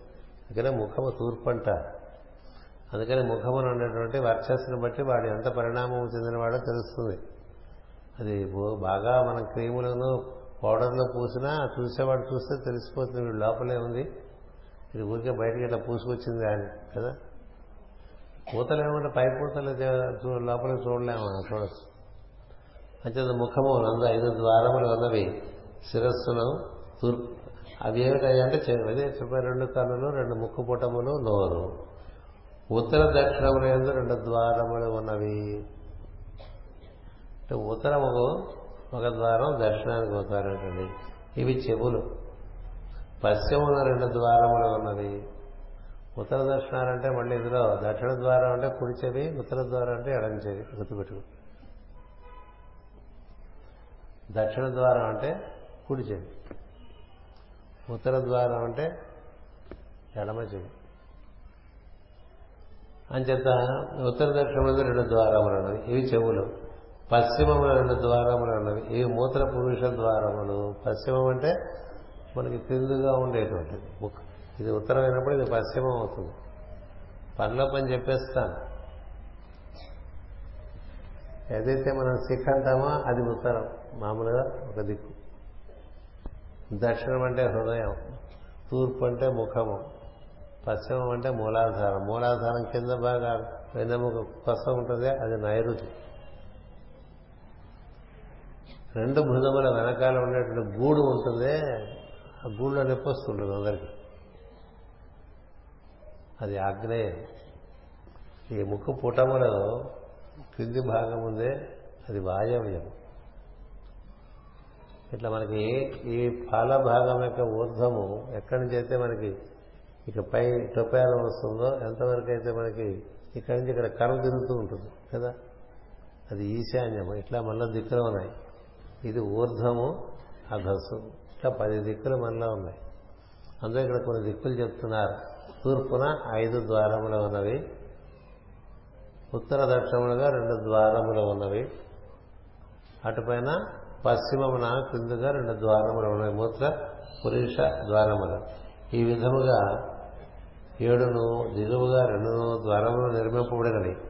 వారి ఎందు వేర్వేరుగా జరుగు రాకపోకలను గమనించడకై ఒక్కొక్క ద్వారాధిపతి ఉన్నాడు. ఒక్కొక్క ఇంద్రియమునకు ఒక్కొక్క అధిపతి అయిన ప్రజ్ఞ ఉన్నది. పురంజనుడు ఆ పురమునకు అధిపతి. అంటే మనం ద్వారకానాథ్ ద్వారకానాథ్ అంటూ ఉంటాం కదా. ద్వారకా అంటే ద్వారముల యొక్క అని అర్థం. మనం ద్వారకా ద్వారకా ద్వారకా అంటూ ఉంటాం. అది ద్వారకా. ద్వారకా అంటే ద్వారము యొక్క అన్నది అంచేత ఈ విధంగా ఈ మన ఈ పురమునకి మన అధిపతి అక్కడంటే ఈ ఇంద్రియములకి సమన్వయం ఒకటి ఉన్నది. ఇది పంచేంద్రియములకి పంచకర్మేంద్రియములకి ఈ రంధ్రములకి సమన్వయం ఒకటి ఉన్నది. తూర్పును పైదిక్కనియు పశ్చిమను క్రింద దిక్కనియు చెప్పుట నరదేహ నిర్మాణం అనుసరించి ఏర్పడిన వేదార్థకరి సమయము. తూర్పు దేవతలకును పశ్చిమమున సర్పములకును దక్షిణము పితృదేవతలకును ఉత్తరము మనుషులకు దిక్కులని ఇవి సూర్యాస్తమయం నుంచి ఏర్పడుతున్న మరియు వాస్తు విద్యగా యజ్ఞశాలగా నిర్మాణ విషయమున వేదములు వర్ణించినవి. తలయందు జ్ఞానేంద్రియములు ఉండుగను కనుక దేవతలకు స్థానము. ఇవన్నీ తలయందు ఉండేటువంటి ఈ రంధ్రములు ఏమైతే అవన్నీ దేవతల స్థానం. అలాగే కింద ఉన్నటువంటి కూడా అవి మనకి గర్భకోశము పుత్ర పురుష స్థానములు. మన ప్రజలతో సంబంధము లేక తమ పనులు తాము చేయను. మరియు ఆహార ప్రవర్తనము స్త్రీ పురుష సుఖము మొదలైన వారి ఎందు జ్ఞానేంద్రియముల ప్రసక్తి మాయమగును కనుక అవి చీకటికి సంబంధించిన స్థానములనియు. కనులలో జీవించు సర్పములను కన్నములలో జీవించు సర్పములను ప్రజ్ఞలకు స్థానములనియు చెప్పబడినవి. సూర్యుడు పశ్చిమను అస్తమించుట దానివల్ల చీకటియు ప్రజ్ఞలకు నిద్రయు సృష్టింపబడిన కనుక దేహముల దిగువ స్థానము పశ్చిమముతో పోల్చబడినది. ఈ పశ్చిమం ఉండే స్థానానికి అది అపానవాగు చేత పాలింపబడుతూ ఉంటుంది. ఈ ఉదరా పైన భాగం అంతా ప్రాణము చేత నిర్వర్తింపబడుతూ ఉంటుంది. పశ్చిమముకి వెళ్ళేసరికి మనకి కాంతి తగ్గిపోతుంది. అంచేత దేవతా ప్రజ్ఞలకి అవకాశం అక్కడ తక్కువగా ఉంటుంది. అందుకే మనకి ఎక్కువగా జరిగేది ఏంటంటే వాటిని సంరక్షించకపోతే అక్కడి నుంచే మనకి అసుర ప్రజ్ఞ అనారోగ్యంగా మొదలైపోతాయి ఎవరికి ఎప్పుడు బాధలు మొదలైపోయినా క్రింది భాగంలో ఉదర విధానానికి కింది భాగంలో మొదలై క్రమంగా పై భాగాల్లోకి వచ్చేస్తుంది. జబ్బు ఎందుకనంటే ఈ పై భాగంలో మనం చక్కగా దేవతా ప్రజ్ఞలతో కూడా నిర్వర్తించుకోకపోవటం వల్ల ఈ అడుగు భాగం నుంచి క్రమంగా మన ఎందు ఆసురీ శక్తి వ్యాప్తి చెందడం మొదలు పెడుతూ ఉంటుంది. అదే మనకి సరిగ్గా మల విసర్జన కాకపోవటం మూత్ర విసర్జన కాకపోవటం అలా మొదలవుతుంది. జీర్ణకోశమునందు ఆహారం సచిన సరిగ్గా పచనం కాకపోవటం ఈ బాధల్ని చూసే అగస్త మహర్షి దక్షిణానికి వచ్చేసాడని చెప్తారు. జీవుల్లో ఉండేటువంటి బాధలన్నింటినీ కూడా హరించడానికే అగస్త్యుడు వింధ్య దాటి దక్షిణానికి వచ్చాడని చెప్తుంది శాస్త్రం. ఎందుకు వచ్చాడంటే దక్షిణానికి మన కడుపులో జఠరాగ్నిగా తానుండి మనకి చక్కగా తినది అరిగేట్లుగా జీర్ణం జీర్ణం వాతాపి జీర్ణం అని మనం చదువుకుంటూ ఉంటాం కదా. అంటే వాతాపిని కూడా అంటే రాక్షసులు కూడా ఆయన తినేశాడు. ఏదైనా తినేయగలడు ఆయన దేన్నైనా హరాయించుకోగలడు అలాంటి ఒక ప్రజ్ఞ మనకి మన ఎందు జఠరాగ్నిగా మన ఉదరమునందు ఎప్పటం చేత ఉదర భాగం కూడా కొంత పరిష్కరింపబడ్డది. ఇంకా ఆ కింద భాగం కూడా మనకి రాక్షసు నివృత్తినటువంటి రాక్షసుని యొక్క అధీనంలో ఉంటాయని చెప్తారు. పైన దేవతలతో కూడిన కార్యక్రమం సరిగ్గా నిర్వర్తించుకున్నటువంటి వారికి అసలు ప్రజ్ఞలు విజృంభింపవు. లేకపోతే ఈ చీకటి ప్రజ్ఞలన్నీ విజృంభించి అవి పొగటిలోకి వచ్చేస్తుంటాయి. చీకటిలో చేసే పనులన్నీ పగలు చేసుకుంటూ ఉన్నాం అనుకోండి. చీకటిలో చేయవలసిన పనులు కొన్ని ఉన్నాయి. అవి పగలు చేశామనుకోండి ఆ చీకటి పగల్లోకి విస్తరిస్తూ ఉంటుంది. అంచేత దేని స్థానాన్ని దాన్ని నిర్వర్తించాలంటే ధర్మాలు కొన్ని ఏర్పడినాయి. ఆ తొమ్మిది ద్వారములో తూర్పున గల ద్వారములు ఐదింటికి గల విశేషము వినుము. మొదటి రెండు ద్వారములకు ఖద్యోత ఆవిర్ముఖి అని పేర్లు. మొదటి రెండు ద్వారములకు ఖద్యోత ఆవిర్ముఖి అని పేర్లు. అసలు ఉన్నవారు పురంజనుని జిమత్ సఖుడు అని మారు పేరుతో పిడంతుడు అందతను నివాసించులకు విభ్రాజితమును జనపదం ఉన్నది ఖద్యోత అనగా ఆకాశము ద్యోతకమగినది లేక వెలుగు. ఆవిర్ముఖి అనగా ముఖములు కనిపించినది. దృష్టి విభ్రాజిత మనగా వెలుగు వెలుగు సహాయమున కంటికి కనిపించు రూపము. జిమత్సపుడు అనగా వెలుగునకు మిత్రుడు లేక నేత్రము. మానవుడు కంటి ఎందు విహరించినప్పుడు కన్నుగా విహరించున్నాడే కానీ మానవుడిగా విహరించడం లేదు కనుక అది అతని మారు పేరని చెప్పబడ్డది ఈ పేరు చూసారా? ఖద్యోత అంటే ఖమ్ అంటే ఆకాశం. ఖద్యోత అనగా ఆకాశమును జ్యోతకమకు వెలుగు. ఆకాశాన్ని చూడాలనుకోండి కన్నేగా ఆధారం. ఎదుటివారిని చూడాలనుకోండి కన్నే కదా ఆధారం. అంచేత ఖద్యోత రెండో పేరు ఆవిర్ముఖి అంటే ఎదురుగా ఉండేటప్పుడు ముఖాన్ని చూడగలగటం మన మనుషులు చూసేప్పుడు ముఖమే చూస్తాం కదా? ముఖం చూస్తాం కన్నుల్లో కన్నులు పెట్టి చూస్తూ ఉంటాం మాట్లాడుతూ ఉంటాం. అప్పుడు మనం మానవుడుగా కాక కన్నుగా ఏర్పడి ఉంటామని చెప్తాం మొత్తం ప్రజ్ఞంతా కన్నులో ఉంటుంది. అటు తర్వాత నళిని నాలిని అని పేరుగా ద్వారములు ఉన్నవి. అచ్చట చరించినప్పుడు పురంజనులకు అవధూత సఖుడని మారుపేరున్నది అందు విహరించడానికి అతనికి సౌరభం సౌరభమనవడు గ్రామము గలదు ఇట్లా ఇస్తారండి. సంస్కృతం తెలియకపోతే ఏం తెలియదు మొదట తెలుగులో రాసినప్పటికీ కూడా ఆ పదాలని ఆ సంస్కృత పదాలను అలాగే వాడేశారు ఆయన. నళిని నాలిని అని పేరు గల ద్వారములు ఉన్నవి. అతడు చెల్లించినప్పుడు పురంజనులకు అవధూత సప్పుడను మారుపేరున్నది అందు విహరించడానికి అతనికి సౌరభమనమడు గ్రామము కలదు నళి అనగా పద్మమునందు పద్మము మొన్నకు వాసనను గలది నాళిని నాళము వంటి కన్నము గలది. అంటే మన రెండు ముక్కు పుట్టాలన్నమాట ఒకదాన్ని నళిని అంటారు ఒకదాన్ని నాళిని అంటారు. ఒకదాన్ని ఖద్యోత అంటారు ఒకదాన్ని ఆవిర్ముఖి అంటారు. ఈ కన్నులతో మనం పనిచేస్తున్నాం అనుకోండి అప్పుడు మనం ద్యుమ సక్కుడు అంటారు. ద్యు అంటే వెలుగు. శ్రీకృష్ణం ద్యౌహ్ అంటూ ఉంటాం కదా. జౌహ్ అంటే వెలుగు. వెలుగుతో కూడి ఉన్నప్పుడు మనం అంటే కన్నులతో పనిచేస్తున్నప్పుడు మన పేరు జిమత్సకుడు అండి. జిమత్సకుడు అంటే వెలుగుతో పనిచేస్తున్నాం. కన్నులతో పనిచేయటం అంటే వెలుగుతో పనిచేయటమే. ముక్కులతో పనిచేస్తుంటే ముక్కులే చేస్తాయి. కాలు కీలుతూ ఉంటాయి వదులుతూ ఉంటాయి. నలిని నాలిని నాళముల లోపల వరకు ఉంటాయి. దాని నుంచి మనకి వాసన తెలుస్తుంది. అంచేత సౌరభం అనబడి గ్రామం అని చెప్పారు నళిని నాళిని అని మనకు వాసన కలది. నాళిని నాళము వంటి కన్నము కాదు. ఇది రెండును ముక్కు కన్నముల పేర్లు. సౌరభమనగా సుగంధము. విషయమనగా గ్రామమని అర్థము. ఇంద్రియార్థమని మరి ఒక అర్థము. అవధూత సకుడనగా సన్యాసులకు మిత్రుడనే అర్థము. ఎందుకంటే సన్యాసులు ఎంతసేపు ఈ ముక్కు పుటముల్లోంచి వెళ్ళి వచ్చేటువంటి గాలి ఆధారం చేసుకుని సమ్యక్ న్యాసము నిర్వర్తించుకుంటూ ఉంటారు. సన్యాసులు అంటే మనం మనకి వేరే అవగాహన ఉంది. వాడు కాషాయం వేసుకుని గడ్డాలు మీసాలు పెంచుకుంటే వాడు సన్యాసి అంటాం కాదు. ఎవరు సన్యాసి అంటే తన ఎందులో జరిగేటువంటి గాలి వదలటం గాలి పెంచడం అనేటువంటి ఒక ప్రక్రియ అనుస్యూతం జరుగుతూ ఉంటుంది. ప్రాణ ప్రవృత్తి మన ఎందు ఉండటం చేత. అది ప్రాణంలో నిర్వర్తించేటువంటి కార్యం. ఆ మార్గం కూడా లోపలికి వెళ్ళి బయటకు వస్తూ లోపలికి వెళ్ళి బయటకు వస్తూ దానికి మూలమైనటువంటి హృదయ స్పందనలోకి ప్రవేశించి సంజ్ఞక్ న్యాసము ద్వారా స్పందనమును ప్రవేశించి స్పందనలోకి సూక్ష్మ స్పందనలోకి ప్రవేశించి అక్కడి నుంచి ఓంకార నాదమును అందుకుని ఆ నాదం ద్వారా బోధముఖంగా వెళ్ళిపోయేటువంటి వాళ్ళని సన్యాసులు ఉన్నారు వాళ్ళు సన్యాసులు. అది చాలాసార్లు మనం చెప్పుకున్నాం మళ్ళీ అది ఇప్పుడు చెప్పుకుంటే మనకు కుదరదు టైం రాదు కదా? అందుకని మనకి ముక్కులో పీల్చడానికి వదలడానికి మనకి ఫెసిలిటీ లేదనుకోండి.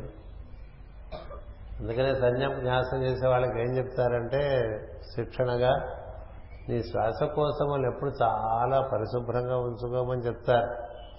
మటిమాడికి ముక్కు జీవుడు పట్టేస్తుంది అనుకోండి వాడు ఏం పిలుస్తాడు ఏం వదులుతాడండి? పీల్చిందల్లా లోపలికి వెళ్ళిపోతుంది మళ్ళీ వదిలేప్పుడల్లా బయటకు వచ్చేస్తున్నది కుప్పలు కుప్పలుగా కదా? అట్లాగా వాడు పెట్టలేదు నాకు. తగ్గిపోయిందని పెట్టలేదేమో. అలా లోపల నుంచి కఫం బయటకు వచ్చేస్తూ లేకపోతే దాన్ని లోపలికి మింగేస్తూ అది గుండెల్లో చేరిపోయి ఊపిరితిత్తుల్లో చేరిపోతే వాడి బంధంగా వాడు ఏం న్యాసం చేస్తాడు? వాడికి ప్రాణాయామం ఉంటుంది ఏముండదు అందుకనే యోగ సాధన చేసుకుందాం అనుకునేటువంటి వాళ్ళు వాళ్ళు గుర్తుపెట్టుకోండి.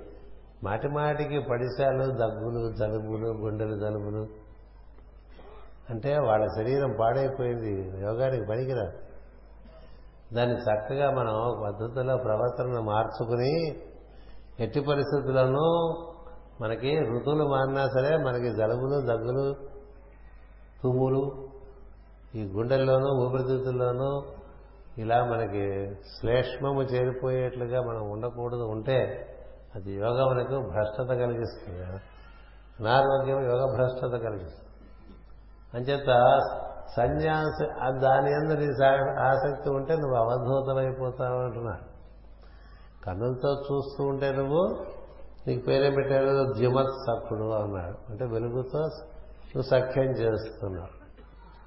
ఇలా మనం ఈ గాలితో సంబంధం ఏర్పరచుకున్నాం అనుకోండి దానికి ఏం పేరు పెట్టాడు? అవధూత అని పేరు పెట్టాడు. అంచేత గాలికి ఎగిరి వచ్చినట్టు లక్ష్మణులతో మైత్రి చేయవాడని మరి ఒక అర్థము. ముక్కు ప్రదేశమున వాయువు సహాయముగా పరిణములను ఆగ్రహించుతున్నాడని అర్థం. వానికి దిగువగా అన్నిటికన్నా ప్రధానమైన తూర్పు ద్వారమున్నది దాని పేరు ముఖ్య. ఇది ముఖమైతే ఈ నోరు దాన్ని ముఖ్య అంటారు. ముఖ్య. చాలా జాగ్రత్తగా ఉండాలి దాంతో అది రెండు అది రెండు పనులు చేస్తుంది. లోపలికి తీసుకుంటుంది? బయటికి వదులుతుంది. కదా బయటకే వదులుతుంది కక్కటం కాదు వాక్ నాలుక రెండు పనులు చేస్తూ ఉంటుంది అవి చాలా జాగ్రత్తగా ఉండాలి. ఇది లోపలికి వేసే విషయంలోనూ చాలా నియమములు ఉన్నాయి. ఎప్పుడు వేస్తావు ఎప్పుడు వేయకూడదు ఎంత వేస్తావు ఎంత వేయకూడదు ఏది వేస్తావు ఏది వేయకూడదు. పెట్రోల్ కార్లో డీజిల్ పోస్తే ఏమైపోతుంది? పెట్రోల్ కార్ పడింది. డీజిల్ కార్లో పెట్రోల్ పోస్తే పాడైపోతుంది. పెట్రోల్ లేదు డీజిల్ లేదు నా దగ్గర ప్రస్తుతం పప్పు నూనె ఉంది ఇక్కడ అక్కడ డబ్బాలు ఉన్నాయి పోసేస్తా అంటే పాడైపోతుంది. అందుకే లోపలికి లోపలికి ఏది వేస్తావు అనేది ముఖ్యం కాదండి. ఏది పడితే ఇది వేసేస్తారా ఏది పడితే? ఏది ఫ్యాషన్ అయితే ఇది వేసేస్తాం కదా రోడ్డు మీద కూడా వేసేస్తాం.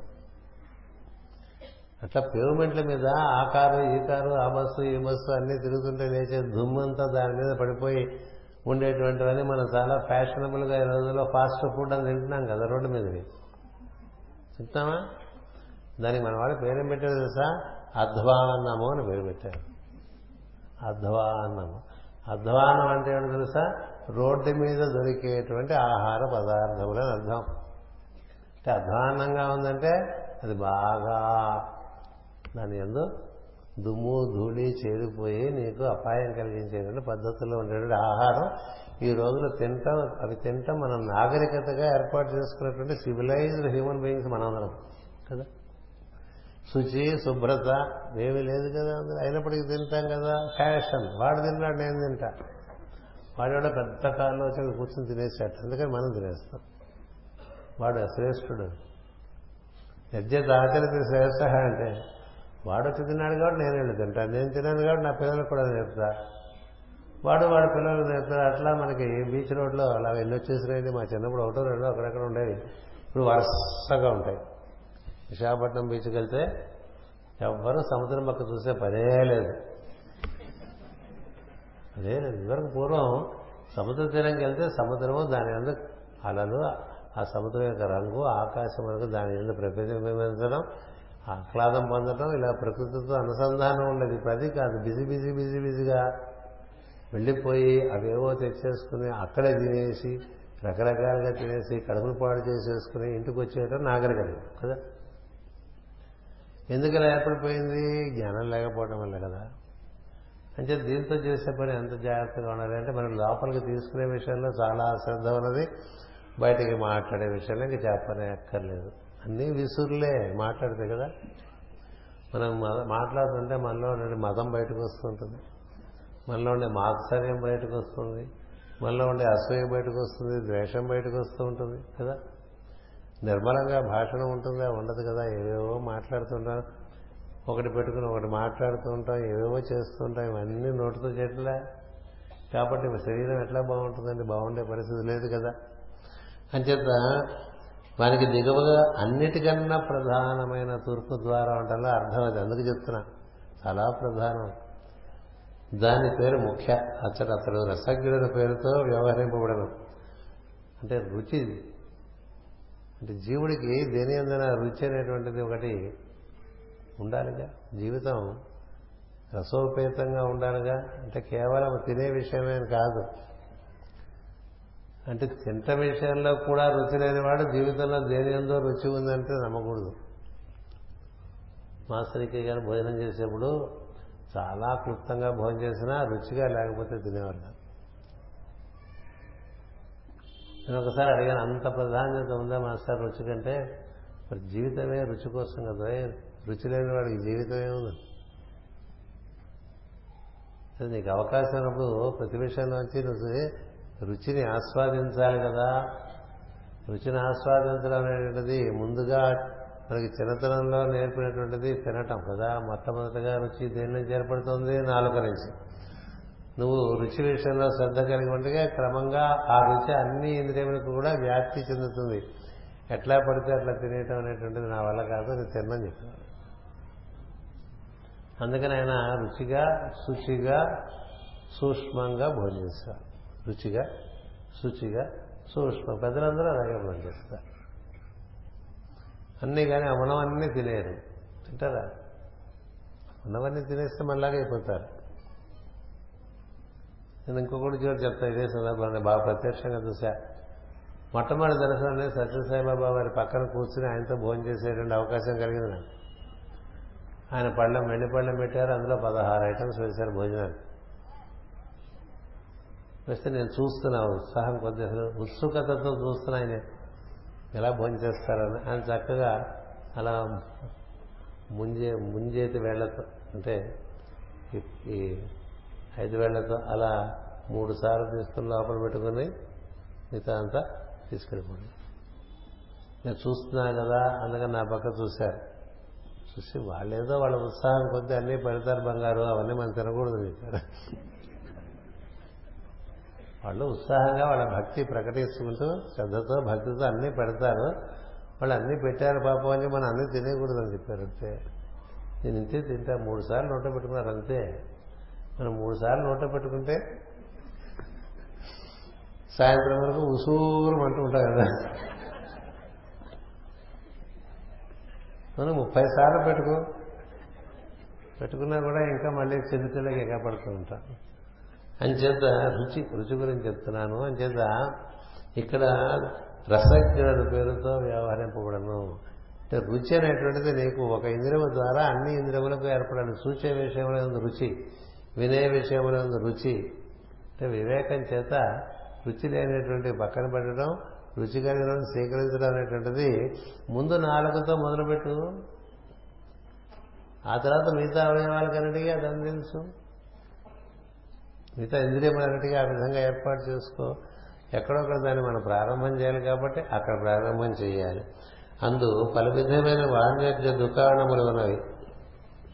ముఖ్యమ ముఖ్యమనగా ముఖ్యమైన సింహద్వారము మరియు ముఖమనబడ ద్వారము. సంస్కృతమున ముఖమనగా నోరు. ఆహారమును స్వీకరించి ఇది దేహమును పోషించను గనక ముఖమని పేరు పేరు పొందినది. అసలు పురంజనుడు రసజ్ఞుడని పిలువబడను. అనగా రుచులు తెలిసినవాడు ఆపణము అనగా వాణిజ్యము లేక వ్యవహారము. లోక వ్యవహారము నడిపించు సంభాషణకు మూలమైనది వాక్కు కదా? లోక వ్యవహారం నడిపించడానికి నోరు మంచి అయితే ఊరు మంచి అన్నారండి. నోరు పారేసుకుంటే ఊరంతా మనకి వ్యతిరేకమైంది కదా? వాడు నోరు మంచిది కదా వాడు దొరిపోకుండా అంటుంటాం కదా? అని చేత మొత్తం వాణిజ్యం అంతా మనకి మన వాక్కునందు ఏర్పడి ఉన్నది వ్యవహారం అంతా అక్కడ ఉన్నది. అంచేత బహుదములగా చక్కని అన్నపానీయముల వసతి కలది భుజించుట త్రాగుటాను సదుపాయముగా ఏర్పడినది. దక్షిణమునున్న ద్వారం పేరు పితృహు. అతడు అతడు శృతి ధరులతో కూడి దక్షిణ పాంచాలమున రాష్ట్రమును పాలించను. ఉత్తర దిక్కు దేవహు అని మరొక దేహం ఉన్న ద్వారం ఉన్నది అందు మరికొందరు శృతిధరులతో కూడి అతడు ఉత్తర పాంచాల రాష్ట్రమును పాలించను అన్న. అది కుడి చెవి ఎడమ చెవి చెప్తున్నారు ఇప్పుడు పితృహు పితృదేవతలను ఆహ్వానించినది ఇది దక్షిణ దిక్కుగా ఉన్న కుడి చెవి పేరు. కుడి చెవి అందుకనే మరణించేప్పుడు కుడి చెవి పైకుందో అడం చెవి పైకుందో చూస్తారు తెలుసా? తలకాయన వాలేస్తారు కదా. వాడేస్తే ఎడం చెవి పైకుంది అనుకోండి అంటే వాడు ఉత్తర ద్వారానికి దేవతల యొక్క అనుసంధానం కలుగుతూ పోయాడని అర్థం. ఇలా పడిపోయింది అనుకోండి కనుక ఏది కుడి మీకోసం ఇది చెప్పా. నా కోసం చెప్పద్దు. అని చేత ఇలా పడిపోతే కుడి చెవి పైకి ఉంటుంది. పైకి ఉంటే పితృ పితృహు అంటే పితృదేవతల లోకాల్లోకి వెళ్ళిపోతారు. ఇలా పడి దేవలోకాల్లోకి. అంటే ఎడమ చెవి నుంచి దేవతలు అందుకనే ఈ వేదం చెప్పేవాళ్ళు అలా ఒకటి మూసేసి ఉదంతా చెప్తూ ఉంటారు. కదా? అలా అలా పెట్టక్కర్లే మామూలుగా. అంటే చెవుల్లో ఎడమ చెవు ముఖ్యము కన్నుల్లో కుడి కన్ను ముఖ్యం. గుర్తుపెట్టు చెవులలో ఎడమ చెవు ముఖ్యము కన్నులలో కుడి కన్ను ముఖ్యం. ఎందుకంటే ఎడమ కన్ను భౌతిక సృష్టిని చూస్తుందట. కుడి కన్ను సూక్ష్మమైనటువంటి సృష్టిని చూడగలదుట. మూడో కన్ను సమస్తమును జ్ఞానమును చూడగలదుట. ఒకటి జ్ఞాననేత్రము ఒకటి ఒకటి సైట్ ఒకటి ఇన్సైట్ మరొకటి విజ్డమ్ అన్నారు ఇంగ్లీష్లో. ఒకటి జ్ఞానము ఒకటి లో దృష్టి మరొకటి బాహ్యమైనటువంటి దృష్టి మూడు కనులు. అలాగే చివరకు వచ్చేసరికి ఎడమ చెవి ప్రధానం. ఎడమ చెవి దేవహు అన్నారు కదా. మరి అంచేత దక్షిణ దిక్కుగా ఉన్న కుడి చెవు దేవహు అనగా దేవతలను ఆహ్వానించినది. ఎడమ చెవు దేవతలను ఆహ్వానిస్తుందండి. కుడి చెవులు పితృదేవతలను ఆహ్వానిస్తుందట. అంచేత మరణించినప్పుడు చూస్తూ ఉంటారు ఏ చెవు పైకుంది అని. ఆ ఎడమ చెవులోనే చెప్పెళ్ళిపోతారు ఏది? దేవతలు. చేత పితృదేవత అయితే కుడి చెవు వేద పాండిత్యము గలవారు విననట్టు శక్తి ధరించిన వారని మరి యొక్క అర్థము.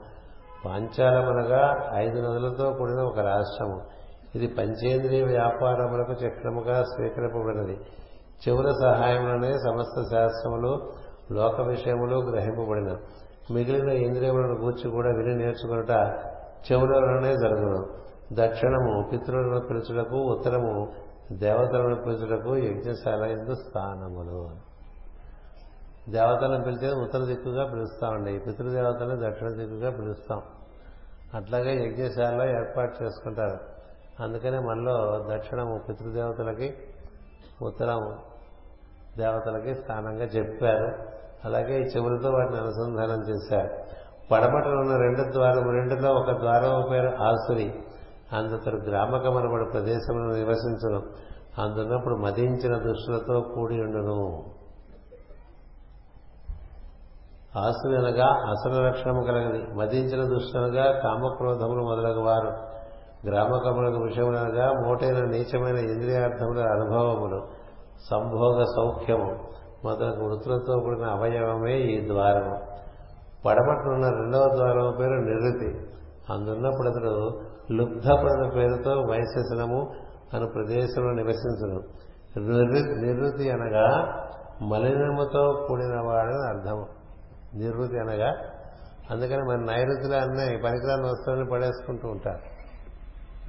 బరువెక్కించేస్తుంటారు వాడు. బరువెక్కించగల పనికిరాని ఒకటి పోయాలి పనికొచ్చేవి విలువైనటువంటి దేవతా సంబంధమైనటువంటి ఈశాన్యంలో ఉండాలి. దాని సరిగ్గా నెక్స్ట్ ఆపోజిట్గా ఉంటుంది ఎక్స్ట్రా పొజిషన్లో ఉంటుంది. అంచేత ఈశాన్యానికి అంత విలువ. నైరుతికి పదార్థమైన విషయములు ఈశాన్యమునందు సూక్ష్మతరము సూక్ష్మతమైనటువంటి దివ్య దివ్యమైనటువంటి విషయములు ఏర్పాటు చేసుకోవడం పెట్టుకున్నారు. ముఖము తూర్పు కాబట్టి తూర్పు ద్వారా ఉండటం వెలుగు వచ్చేట్టుగా ఉండాలి. తూర్పు ద్వారా నుంచి ఎక్కడికైనా వెలుగు రావాలి కానీ అది తూర్పు వెలుగు లేకుండా నైరుతిలో వెలుగుందంటే అది తలకిందులుగా ఉన్నట్టు అర్థం. అంచేత ఆ విధంగా వాస్తుశాస్త్రం కూడా దీన్ని బట్టి ఏర్పాటు చేసుకున్నారు.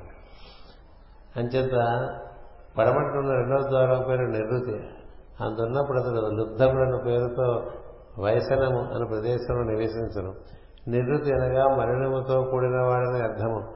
లుబ్ధపడనగా పిట్టలు మనకు క్షుద్ర జంతువులు వేటాడి చంపువాడు. ఆహారమును నలుగగొట్టి జీర్ణమైన వెనుక మలమును తయారు చేయవాడని అర్థము వైసనం అనగా నరికి ముక్కలు చేసిన కషాయి పని ముక్కలు ముక్కలుగా పడిపోతుంటుంది కదండి. అది మలం. కదా? అంచేత మలద్వారాన్ని నివృత్తి మలద్వారం ఏదైతే ఉందో అది నివృత్తి మనం అక్కడ ఉంటామండి. తల్లకిందులుగా పడి. మూలాధారంలో జీవుడు దేహమే తాను అనుకునేటువంటి వాళ్ళందరూ కూడా అక్కడే పడి ఉంటారు. మలమూత్ర విసర్జన ద్వారముల దగ్గర సంభోగమునకు బాగా ఆసక్తి కలిగి జీవిస్తూ ఉంటాడు జీవుడు. స్త్రీ పురుష ఆకర్షణతో నివసించవలసిన విధంగా నివసించనప్పుడు ఈ మలమూత్రంలో రెండు బాగా ఇబ్బంది పెట్టేస్తాయి. అంచేతే మనకి ఎప్పుడు ఇవన్నీ ఇప్పుడు అవే ఇప్పుడు ఎక్కువగా వచ్చేటువంటి అనారోగ్యాలన్నీ కూడా వాటికి సంబంధించినవే. ఇది చాలా సివిలైజ్డ్ డెవలప్ అనుకున్న దేశాల్లో రోజు మలమూత్ర విసర్జన చేసేవాడు లేరు. మూత్ర విసర్జన చేస్తారేమో కానీ మల విసర్జన రోజు చేయరు. రోజు చేయాలా అని అడుగుతుంటాను నన్ను. రోజు తింటున్నావుగా అని చెప్తాను. రోజు తినారా రోజు తిన్నప్పుడు రోజు వెళ్ళాలి. మూడు రోజులకు ఒకసారి వెళ్తే చాలా అనారోగ్యం. రెండు రోజులకు ఒకసారి వెళ్తే మరీ అనారోగ్యం. రోజు వెళ్ళాలి. ఆయుర్వేదం ఏం చెప్తుంది తెలుసా? ఒకసారి తిన్నది వెళ్ళే వరకు మళ్ళీ ఇంకోసారి తినకని. వాళ్ళ తినదు రేపు పొద్దున నీకు విసర్జన కాకపోతే రేపు తినక. ఏం చేద్దంటే లోపల ఉన్నది ఇంకా అరగాలన్నమాట. అరగకుండా మళ్ళీ తినేస్తే ఓవర్లోడ్ అయిపోతుంది చాలా సామాన్యమైన సంస్కారం అది కూడా లేదు. ఏమిటి డెవలప్మెంట్ అంటే నాకు అర్థం కాదు. ఏమిటా development?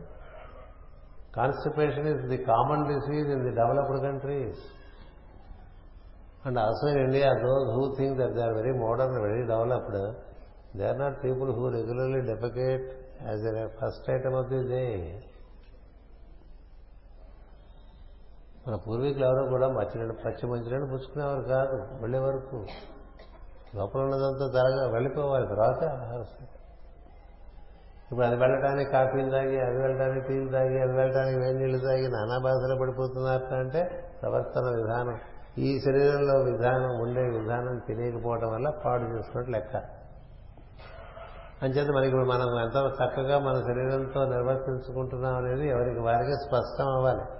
అందుకు చదువుతున్నాం ఇవన్నీ. ఇవన్నీ లేకుండా మన ఇందులో కూర్చునే చాలా డిస్కంఫర్టింగ్గా ఉంటుంది శరీరంలో. అంత సుఖం లేకుండా శరీరంలో ఉంటూ ఉంటే ఏమి ఎక్కుతుందండి? సుఖం లేకుండా కూర్చున్నారు అనుకోండి మీరు అక్కడ.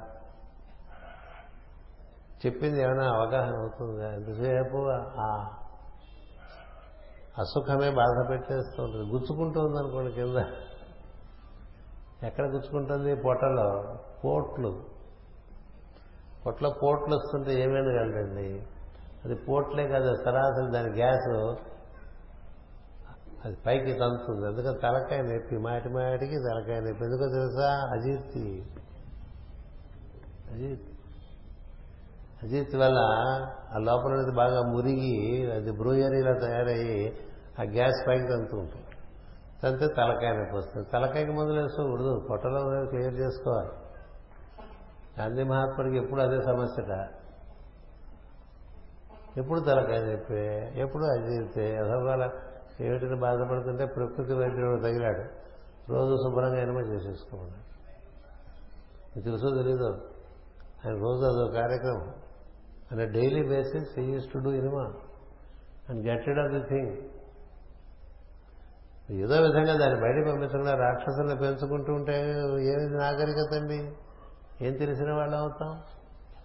అంచేత ఒక రోజు రెండు రోజులు మూడు రోజులు రాకపోతే శుభ్రంగా కింద నుంచి గొట్టం పెట్టి పిచ్చికారి కొట్టేస్తే అంత బయటకు వచ్చేస్తుంది. ఇలాంటివి మాట్లాడుతున్నారు ఏంటంటే గురు పూజల్లో ఉంటే మరి భాగవతంలో చెప్పారు కూడా చెప్తాను. నేను అంటే మనకి ఏం తెలియదని తెలుసుకోవడం కూడా మరి జ్ఞానమే కదండి. మనకి ఏం తెలియదు ప్రవర్తించే తీరే తెలియదు శరీరంలో. మరి రావా జబ్బులు రావు. ఆహారం దొరకలేదే అని బాధపడకూడదు. మల విసర్జన కాలేదే అని బాధపడాలి. ఇది క్రమంగా మూత్ర విసర్జన కూడా కాని పరిస్థితి వచ్చిందనుకోండి ఇంకా మరి మరీ కష్టం కదా. అప్పుడు కదా మనకి పరిపూర్ణమైన కష్టాలన్నీ వచ్చేస్తే అవన్నీ వచ్చేసినాయి పురంజనుడికి. వచ్చేసినాయి. ఎందుకంటే మళ్ళీ ఆయన అంటే మామూలుగా దిగినప్పుడు నేర్చుకోవరుగా ఎక్కడో కొంతమంది నేర్చుకుని దిగుతారు. కొంతమంది నేర్చుకోకుండా దిగిపోవడం వల్ల అప్పటికే చాలా పాడైపోతుంది శరీరం. అంచేత అతని నగరంలో ఇద్దరు గుడ్డివారు కలరు. ఒకరి పేరు నిర్వాక్కు లేక వాక్కు లేని వాడు ఒకటికే మాట మాట్లాడలేక పురంజనుడికి ఎసడిపోవడం మోసుకొని పోవడం నిర్వాక్కు వాడికి మాట్లాడేటండి బాధలు పాపం. నేను ఎక్కడికి పోమంటే అక్కడ నోరు మూసుకొని మాట్లాడతాయి బాధలు వాళ్ళని ఎప్పుడు నాకు నక్కులుగా ఉన్నాయని చెప్తుందా? నిర్వాక్ ఇక్కడ వెళ్ళకూడదని చెప్పదు కదా. మనం వెళ్ళకూడని చోటకి వెళ్తుంటే తీసుకెళ్తుంది ఎక్కడ తీసుకెళ్ళమంటే అక్కడ తీసుకెళ్తాయి కదా. దానికి నిర్వాహక అని పేరు పెట్టారు. రెండవ గుడ్డివాని పేరు పేస్కరుడు పేసస్కరుడు అతడు మారు మాట్లాడలేక ఏ పని చెప్పినో చేస్తున్నాను అంటే చేతులుట నువ్వేం చెప్తే అవి చేస్తాయి. నువ్వేం చెప్తే అవి చేసే చేతులు ఎక్కడికి నడిపిస్తే నడుద్దాం అనుకుంటే అక్కడికి నడిపించేటువంటి కాళ్ళు. ఇలా పేర్లు పెట్టారండి. ఒక్కసారి అందరూ పుస్తకం కొనుక్కొని భాగవతం కొనుక్కోవటం వల్ల ప్రయోజనం ఉంది. కొన్నాం కదా అని హృదయ బుద్ధి ఉండదు. లేదు సార్ మేము దీన్ని జెరాక్స్ కాపీ తీసేసుకుందాం. ఎందుకంటే ఆన్లైన్ పెట్టకూడదా అంటుంటారు కదా. ఆన్లైన్ పెట్టినా చూడం మన దృష్టి ఉండాలి దాన్ని అంటే ఇలాంటి ఫంక్షన్స్ మనకి దేహంలో ఉన్నవి.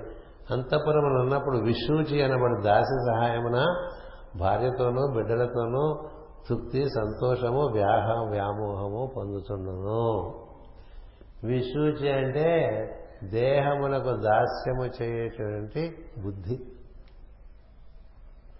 అంటే చూడండి అట్లా కూర్చుని దానికి గోల్డ్ తీసి వాటికి రంగులు పూసి అట్లా గంటలు గంటలు తరబడి.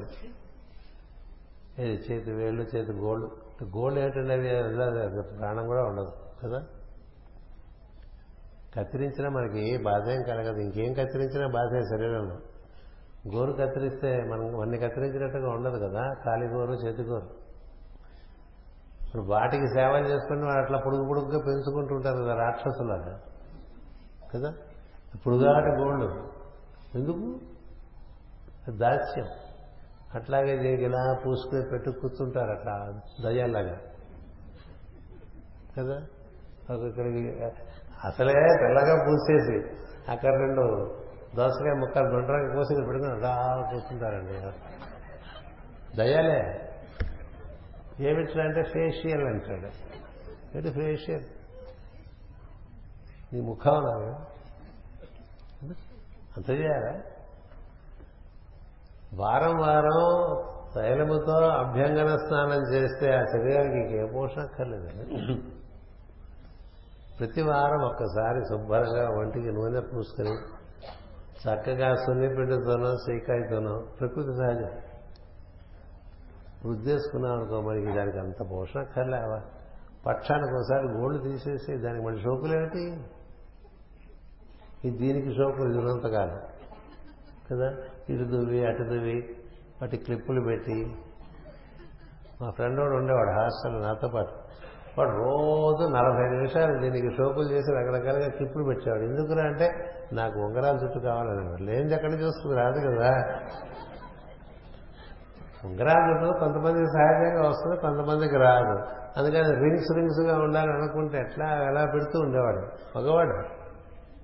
కొన్ని ఆడపిల్లకి ఇస్తుంటే వేరే సంగతి. ఎందుకురా ఈ బాధ అంటే నాకు ఇట్లా జారిపోతుండే చుట్టూ నాకు ఇష్టం లేదు. నాకు ఉంగరాల చుట్టూ కావాలనుకోండి అది ఎప్పుడు రాలేదు ఆ ఉంగరాలు. ఉంగరాలు రాకపోగా ఏమైందంటే ముప్పై ఏళ్ళు వచ్చేసరికి ఊడిపోయింది మొత్తం అంతా. అంచేత ఏ బాధ లేదు దూకోక్కర్లేదు. కదా దూకోవడానికి ఏం లేదు అక్కడ.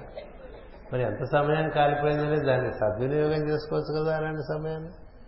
ఇది వచ్చి అన్నారు చూసారా అంటే దేహమునకు దాస్యము చేయుట. ఒక ఆయన మమ్మల్ని అదేదో ఊరు తీసుకెళ్ళాడు దేవుడు బెంగళూరే. బెంగళూరేనా? కాదు. తిరుచురాపల్లి వెళ్ళాల్సి జరిగింది ఒక ఆయనతో మేము.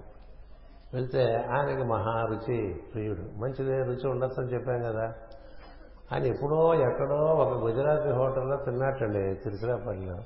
అది ఇంతవరకు గుర్తుంది ఆయనకి. మళ్ళీ అక్కడికి వెళ్ళి తినాలని. అక్కడికి మనం దారిని వెతుకుని వెళ్ళేసరికి లంచ్ టైం అంతా అయిపోయింది మాకు. ఆకలి చచ్చిపోయింది. తీరా వెళ్ళి అక్కడ తింటే అది బాగాలేదు ఆ రోజు. ఏమిటో ఇట్లా ఉంది ఏమిటో అన్నాడు ఎట్లా ఉంది ఏమిటో మేము అడగాలి మిమ్మల్ని మీరు అడగకూడదు మమ్మల్ని చెప్పాము. దాస్యము.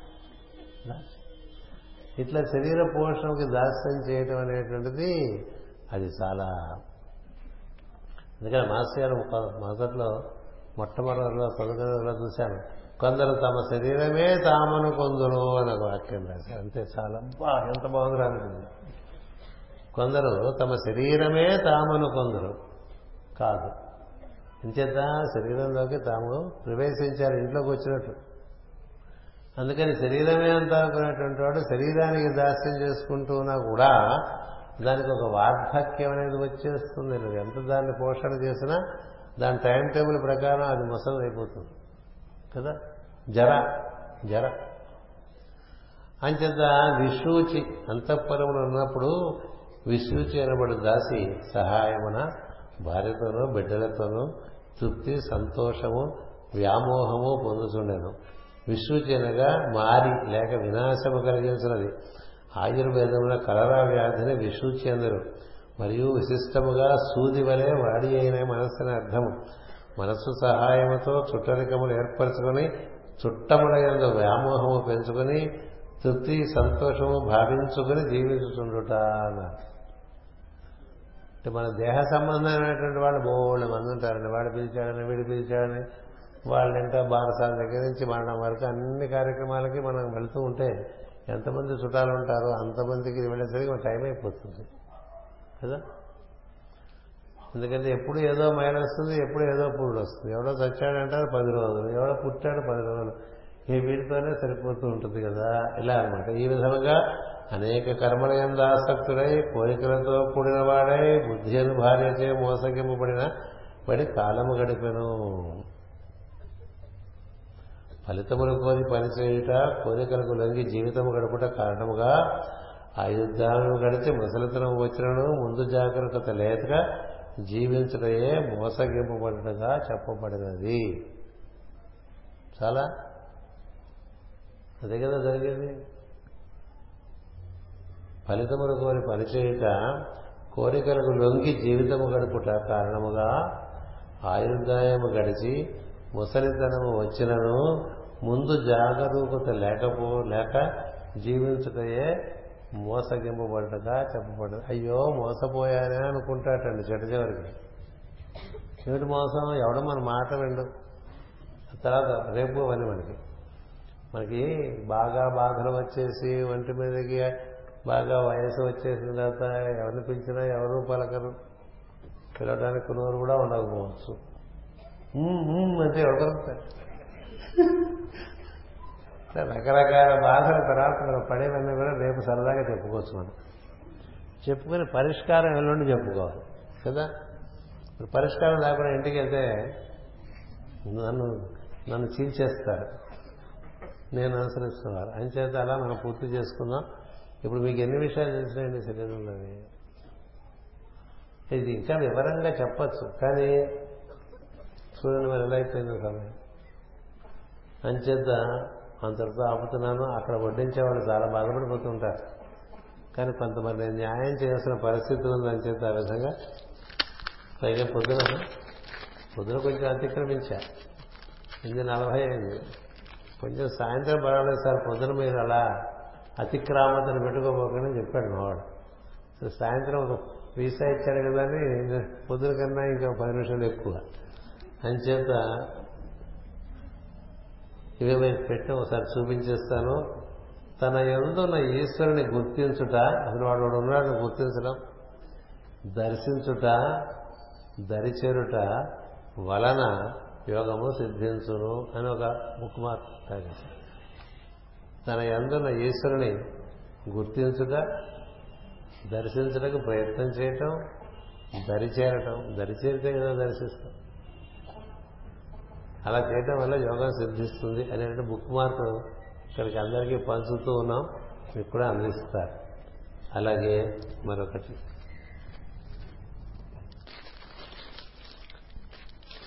ఇందాక కోటేశ్వరరావు గారు రమణతో మాట్లాడుతూ చెప్పారు.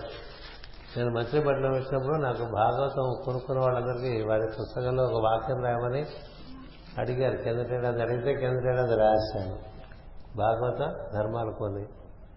ఈసారి ఇలాగే ఒక పదహారు మందికి రాసేమన్నారు అంటే పదహారు సెట్లు వాళ్ళు కొనుక్కుంటారు. ఒక పుస్తకంలో మనం సంతకం పెట్టే ముందు ఒక మంచి వాక్యం వాళ్ళకి రాసివ్వడం అన్నట్టుగా గబగబగా రాసేయటం జరుగుతుంది. అలా వచ్చినవన్నీ బాగున్నాయి అనిపించి మన వాళ్ళు ఈ విధంగా తనందరికీ అన్నిటిగా పంచుతున్నారు. ఒక పక్క కృష్ణ బొమ్మ వేశారు ఒక పట్ల అలాగా ఏమీ తెలియనట్టుగా ఆకాశంలో చూస్తున్నట్టుగా. ఎందుకంటే ఏ దిక్కు లేని వాడు? అలా ఆకాశంలో చూస్తారు కదా. అంటే మంచి ఉద్దేశంతోనే వేశారు ఉంటే నేను అలా చెప్తున్నాను అంటే ఏదో చాలా తీక్షణంగా చూస్తున్నట్టుగా అనిపించింది సార్ అందుకని అలా వేశారు బొమ్మ. ఆ కన్నులు బాగున్నాయి సార్ అందుకని వేశామన్నారు సార్ ఏదో మొత్తాన్ని వేశారు. అంచే అంచేత ఈ కృష్ణుడు ఇటుపక్క చూస్తున్నవాడి కన్నులు ఉండగా లోపల పదహారు వాక్యాలు ఉన్నాయి. గబ గబ గబా చదివేస్తాను మీరు తర్వాత చూసుకున్నారు దైవము లీలామాత్రముగా రూపము ధరించినప్పుడు కృష్ణుడై గోచరించినాడు. దైవము లీలామాత్రముగా రూపము ధరించినప్పుడు కృష్ణుడై గోచరించినాడు. కృష్ణుడు కేవలము రూపి కాదు అతడు సర్వవ్యాపి. విశ్వాత్ముడే విష్ణువు అతడే కృష్ణుడు. నామరూపాతీతుడే కృష్ణుడు. రూపం ఒక లీల. సర్వవ్యాపకుడు బ్రహ్మమే శ్రీకృష్ణుడు. భాగవతమందు భగవత్ సాన్నిధ్యం ఉన్నది పేరు లేని వారి పేరు కృష్ణుడు. అతడు కనపడక అంతా నిండి ఉన్నాడని తెలియండి. మధురముగా దేవుని సాన్నిధ్యం విధించడకే భాగవతము. రూపము లేని తత్వము రూపం ఒకటయే కృష్ణలీల. తత్వ దర్శనమే కృష్ణ దర్శనం భగవంతుని అనుభూతిని సూటిగా నిచ్చినది భాగవతము.